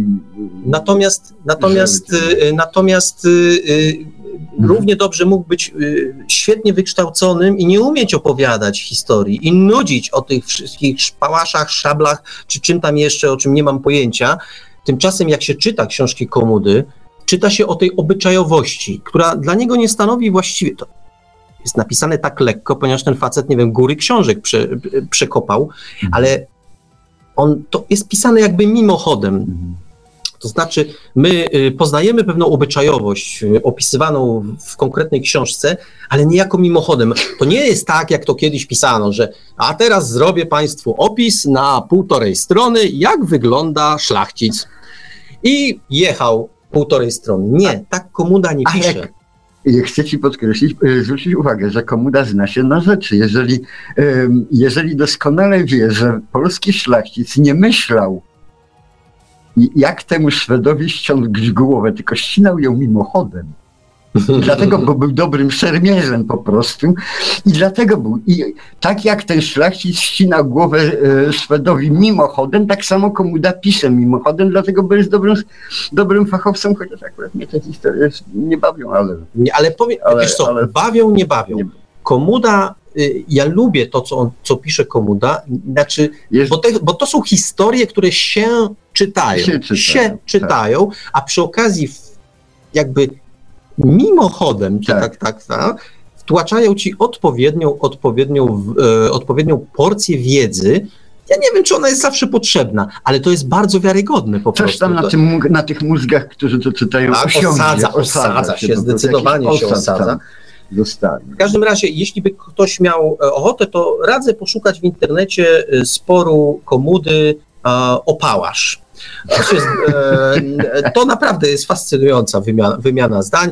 O ile dobrze pamiętam, to się, to się te, ta wymiana zdań toczyła na forum, dawnym forum Science Fiction, Fantasy and Horror, tego czasopisma. To się dzisiaj nazywa Latająca Cholera? Jakoś tak, jakoś tak. Nie pamiętam dokładnie. Być może tam to jeszcze w archiwach jest. Polecam, bo to też bardzo pouczające.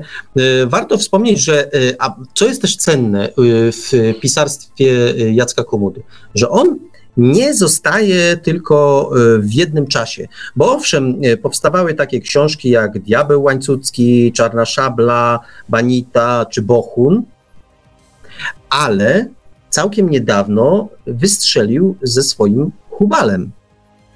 Ja co prawda nie wiem, czy, nie, czy wszyscy patrioci, niepatrioci i w ogóle tacy wszyscy tacy mm, ludzie, którzy chcą widzieć e, historię jednowymiarową e, albo tak w jeden określony sposób, a będą wdzięczni Komudzie za tę książkę pod tytułem Hubal, bo tam się różne, różne rzeczy dzieją, znowu nie mogę opowiadać, ale tam się różne rzeczy dzieją, które się niektórym takim ludziom, którzy tak bogoojczyźnianie podchodzą do, do historii, mogą nie spodobać. Mnie się podobały. Ja, ja, ja muszę się powiedzieć, że nie czytałem, ale mam jedno tego wrażenie, że jeśli Komuda to napisał, to miał jakieś podstawy. Nie, no to ewidentnie.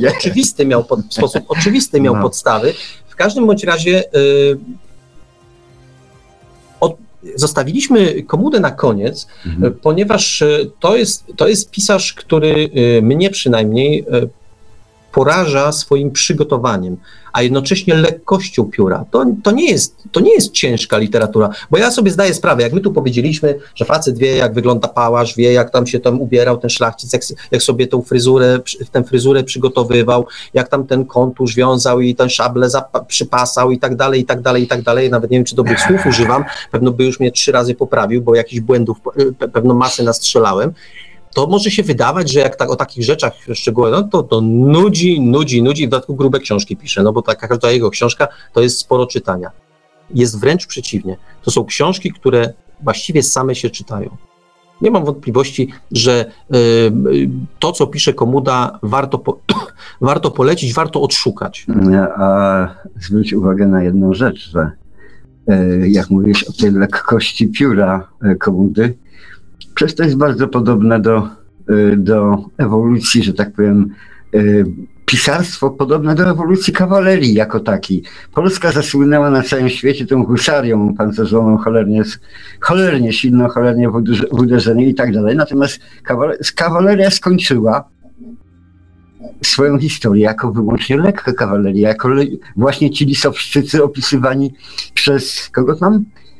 Przez Szyjkowskiego. Jako lisowszczycy, albo zupełnie lekka, lekka kawaleria w czasie drugiej wojny światowej, która właściwie obsługiwała działka, artylerię konną. Ale coś ci powiem a propos husarii. No, no. Otóż gdzieś w latach siedemdziesiątych miała miejsce taka, taka sytuacja w Stanach Zjednoczonych, że Polak z, wykształ z wykształcenia historyk, ale taki mm. powiedzmy, no, nie, nie naukowiec, no, nie naukowiec z wykształcenia historyk, pojechał do Stanów Zjednoczonych i za, miał, zabrał ze sobą e, e, figurki, wtedy były takie mm. popularne żołnierzyki z plastiku, mm. plastiku zabrał dla, dla dzieciaków e, e, amerykańskich, mm. coś takiego, e, tak, takie figurki, e, pech, pech albo właściwie, no właściwie to nie pech, tylko właściwie zbieg okoliczności, chciał, że zabrał właśnie figurki e, husarzy. Mm. I tak się stało, że no, dzieci, dzieciom się bardzo spodobały te figurki, ale pan domu mówi, no, że bardzo ładne te, te figurki, ale on nie wiedział, że, y, y, że to musi być jakieś przekłamanie, bo przecież w Polsce nie było Indian. A w ogóle Indianie to mieli inaczej te pióra. Na co historyk nasz, nieco amatorski, ale jednak z wykształcenia historyk, no bo nie naukowiec, zaczął tłumaczyć, że nie, nie, no my mieliśmy taką formację, taki, taki, takie wojsko było, które pełniło w swoim czasie rolę czołgów i tak.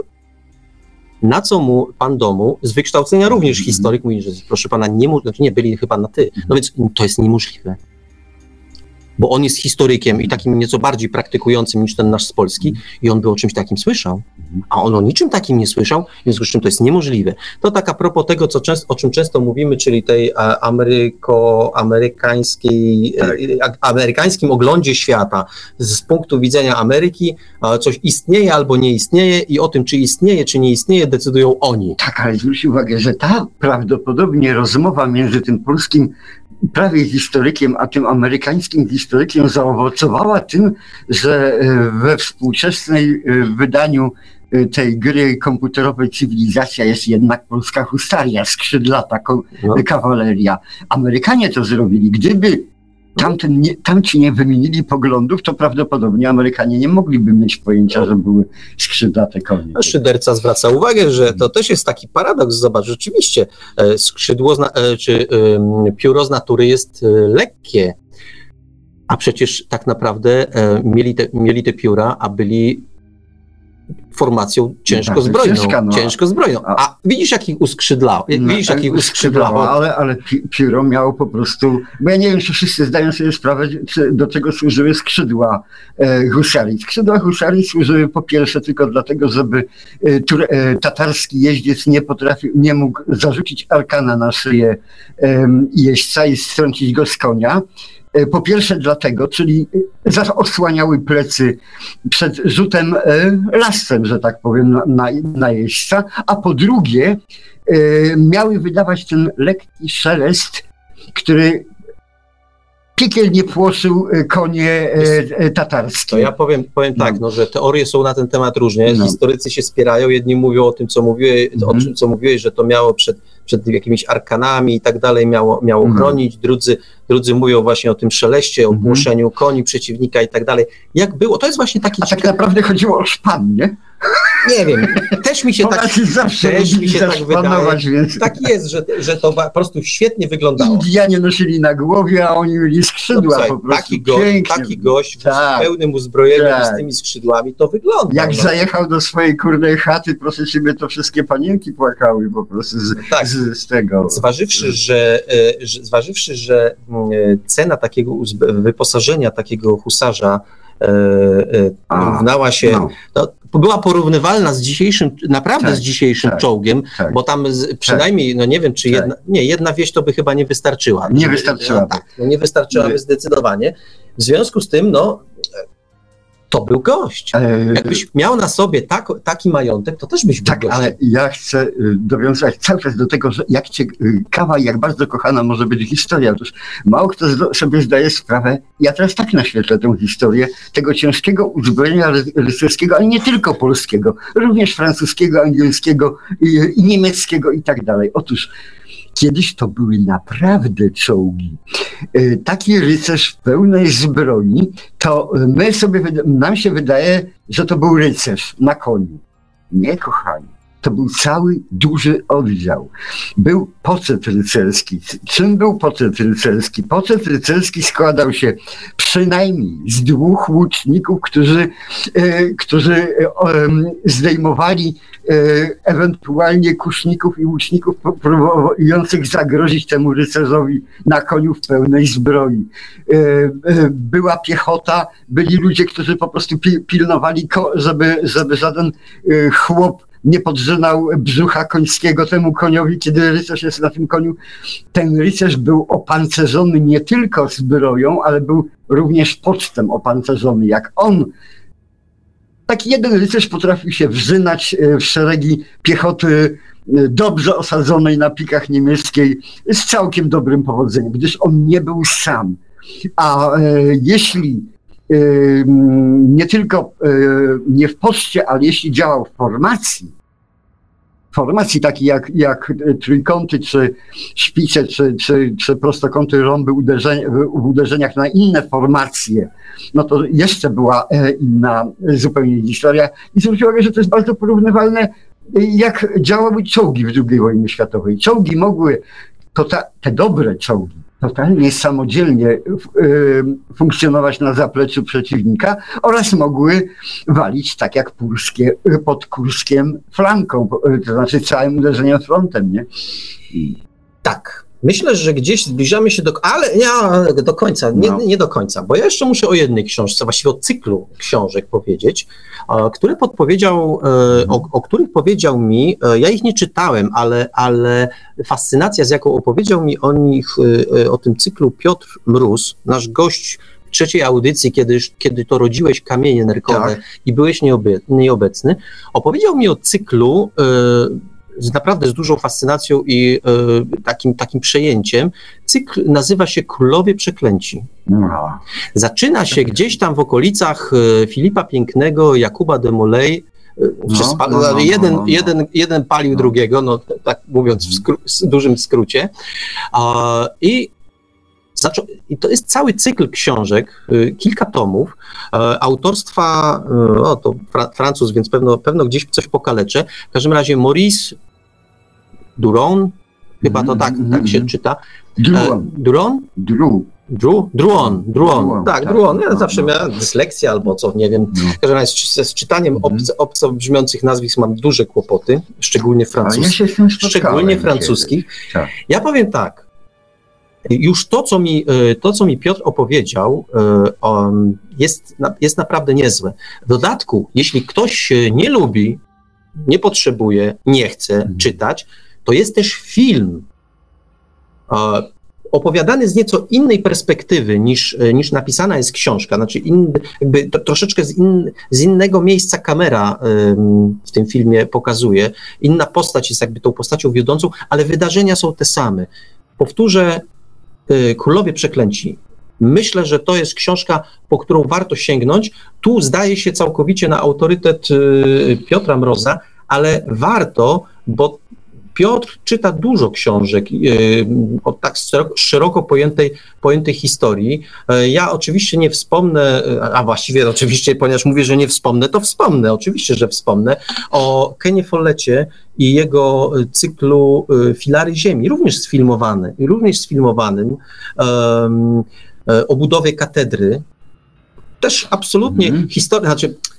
Jak powiedziałem, że, ona jest o, że ta historia jest o budowie katedry, to właściwie nic nie powiedziałem. No właściwie jest o, no, no. Kate, budowa katedry jest jakby w tle całej, no. całej historii, więc powiedz, o, jakby stwierdzenie, że książka jest o budowie katedry, no to zaraz się jakieś gromy posypią, bo ktoś nie wytrzyma i, i, i, i mnie tu podsumuje. Nie, nie, no w każdym razie znowu, to jest też książka i notabene książkę Filary Ziemi też polecił mi Piotr Mróz i nie żałuję, no. więc wiem, że po Królów Przeklętych wcześniej bądź później. U mnie to się na ogół późno odbywa, tak. Później sobie mogę powiedzieć, dlaczego ja tego nie czytałem, ale, więc pewno sięgnę wcześniej Marku, czy później. Ale po... podkreślając ciekawość historii, chcę polecić również tą książkę, ja jej nie czytałem, ale chętnie do niej zajrzę, gdyż ja sobie dam łapę uciąć, że y, historia jest właśnie tak ciekawa, że na pewno matką jednego z tych królów opisywanych na pewno była po prostu matka królów. Francuska. A kim była matka królów we Francji? To była Maria Leszczyńska, która po prostu... Yy, Leszczyński nie został królem Polski, bo, bo wybrano akurat kogoś innego. Yy, Ale to się wcześniej działo. Tak! Tam, ale ta Maria Leszczyńska jest z rodu Leszczyńskich po prostu. Nie, no, ale mówię, no wiesz, no, gdzie Jakub de Molay... Dobra, mo, może było. Zapytam Piotra, to, to mi powie. Na pewno jedno, jeden z tych królów miał matkę leszczyńską. No może, no, może który... No. Dobra, nie wiem, się, się zapytam, no. będę wiedział. Wiesz co, myślę, że już dzisiaj i tak daliśmy czadu, bo gdzieś się zbliża w pół do jedenastej. To myślę, że czas, żeby, żeby naszych, naszych słuchaczy pożegnać. Bardzo dziękujemy, że nas słuchali. A jak zwykle muszę powiedzieć o tym, o czym będziemy mówić w następnej audycji. Otóż po krótkiej naradzie przed, bo znowu, tak jak powiedziałem, w ostatni, ostatnim razem, że tych książek właściwie zamiast ubywać, to przybywa, więc musieliśmy wybrać, co w następnej audycji. Wybraliśmy coś, co sobie nazwaliśmy z jednej strony, ponieważ jesteśmy w Radiu Paranormalium, więc temat wydaje się, wydaje się jak najbardziej pasuje. Temat ogólny to obcy i U F O w literaturze. Ale oczywiście to jest taki temat, który, który się słabo sprzedaje, więc od razu wymyśliliśmy, wymyśliliśmy do tego dwie książki przewodnie, żeby tak nie błądzić, nie skakać jak na przykład dzisiaj w audycji od jednego autora do drugiego.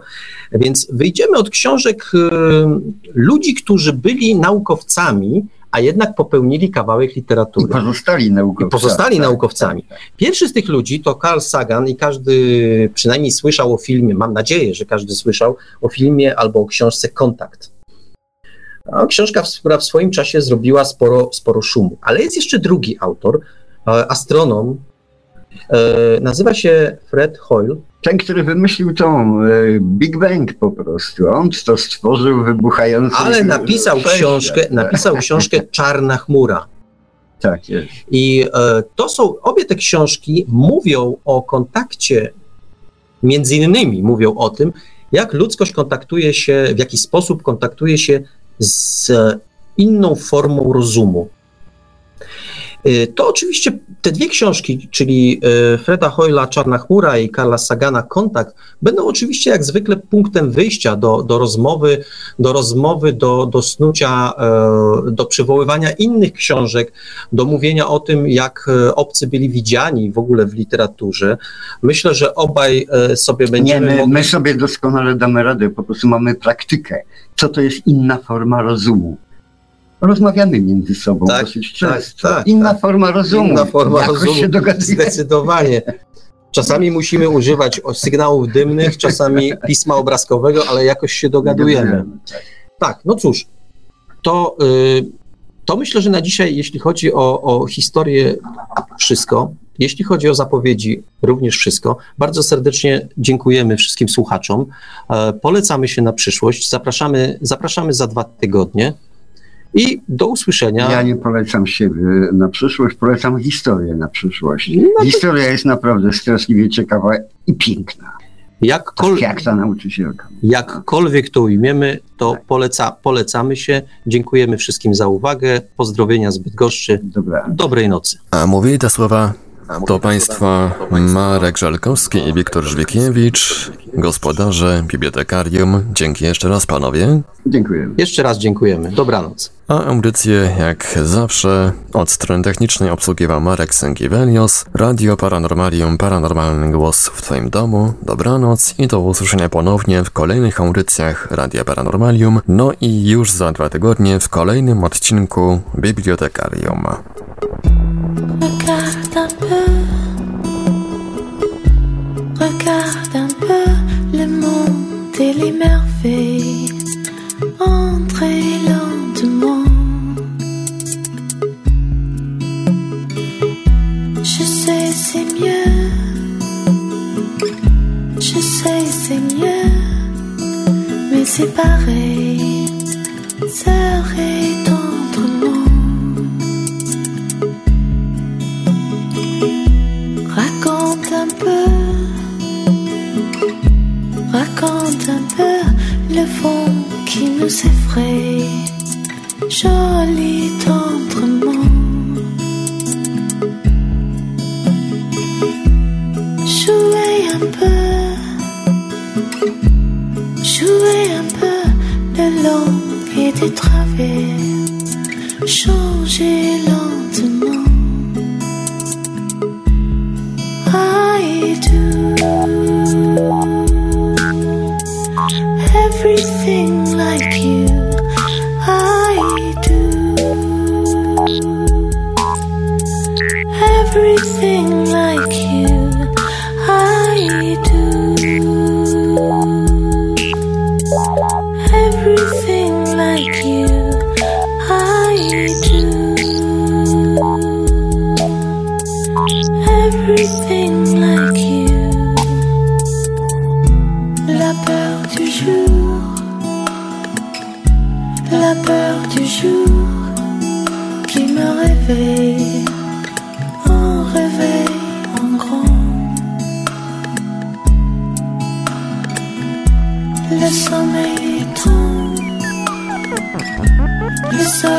qui vient et m'émerveille, pensez tendrement. J'attendrai le soir, j'attendrai le soir pour qu'on essaie, qu'on essaie en grand. Je marche un peu, je lève les yeux, glisser n'est pas rencontré souvent.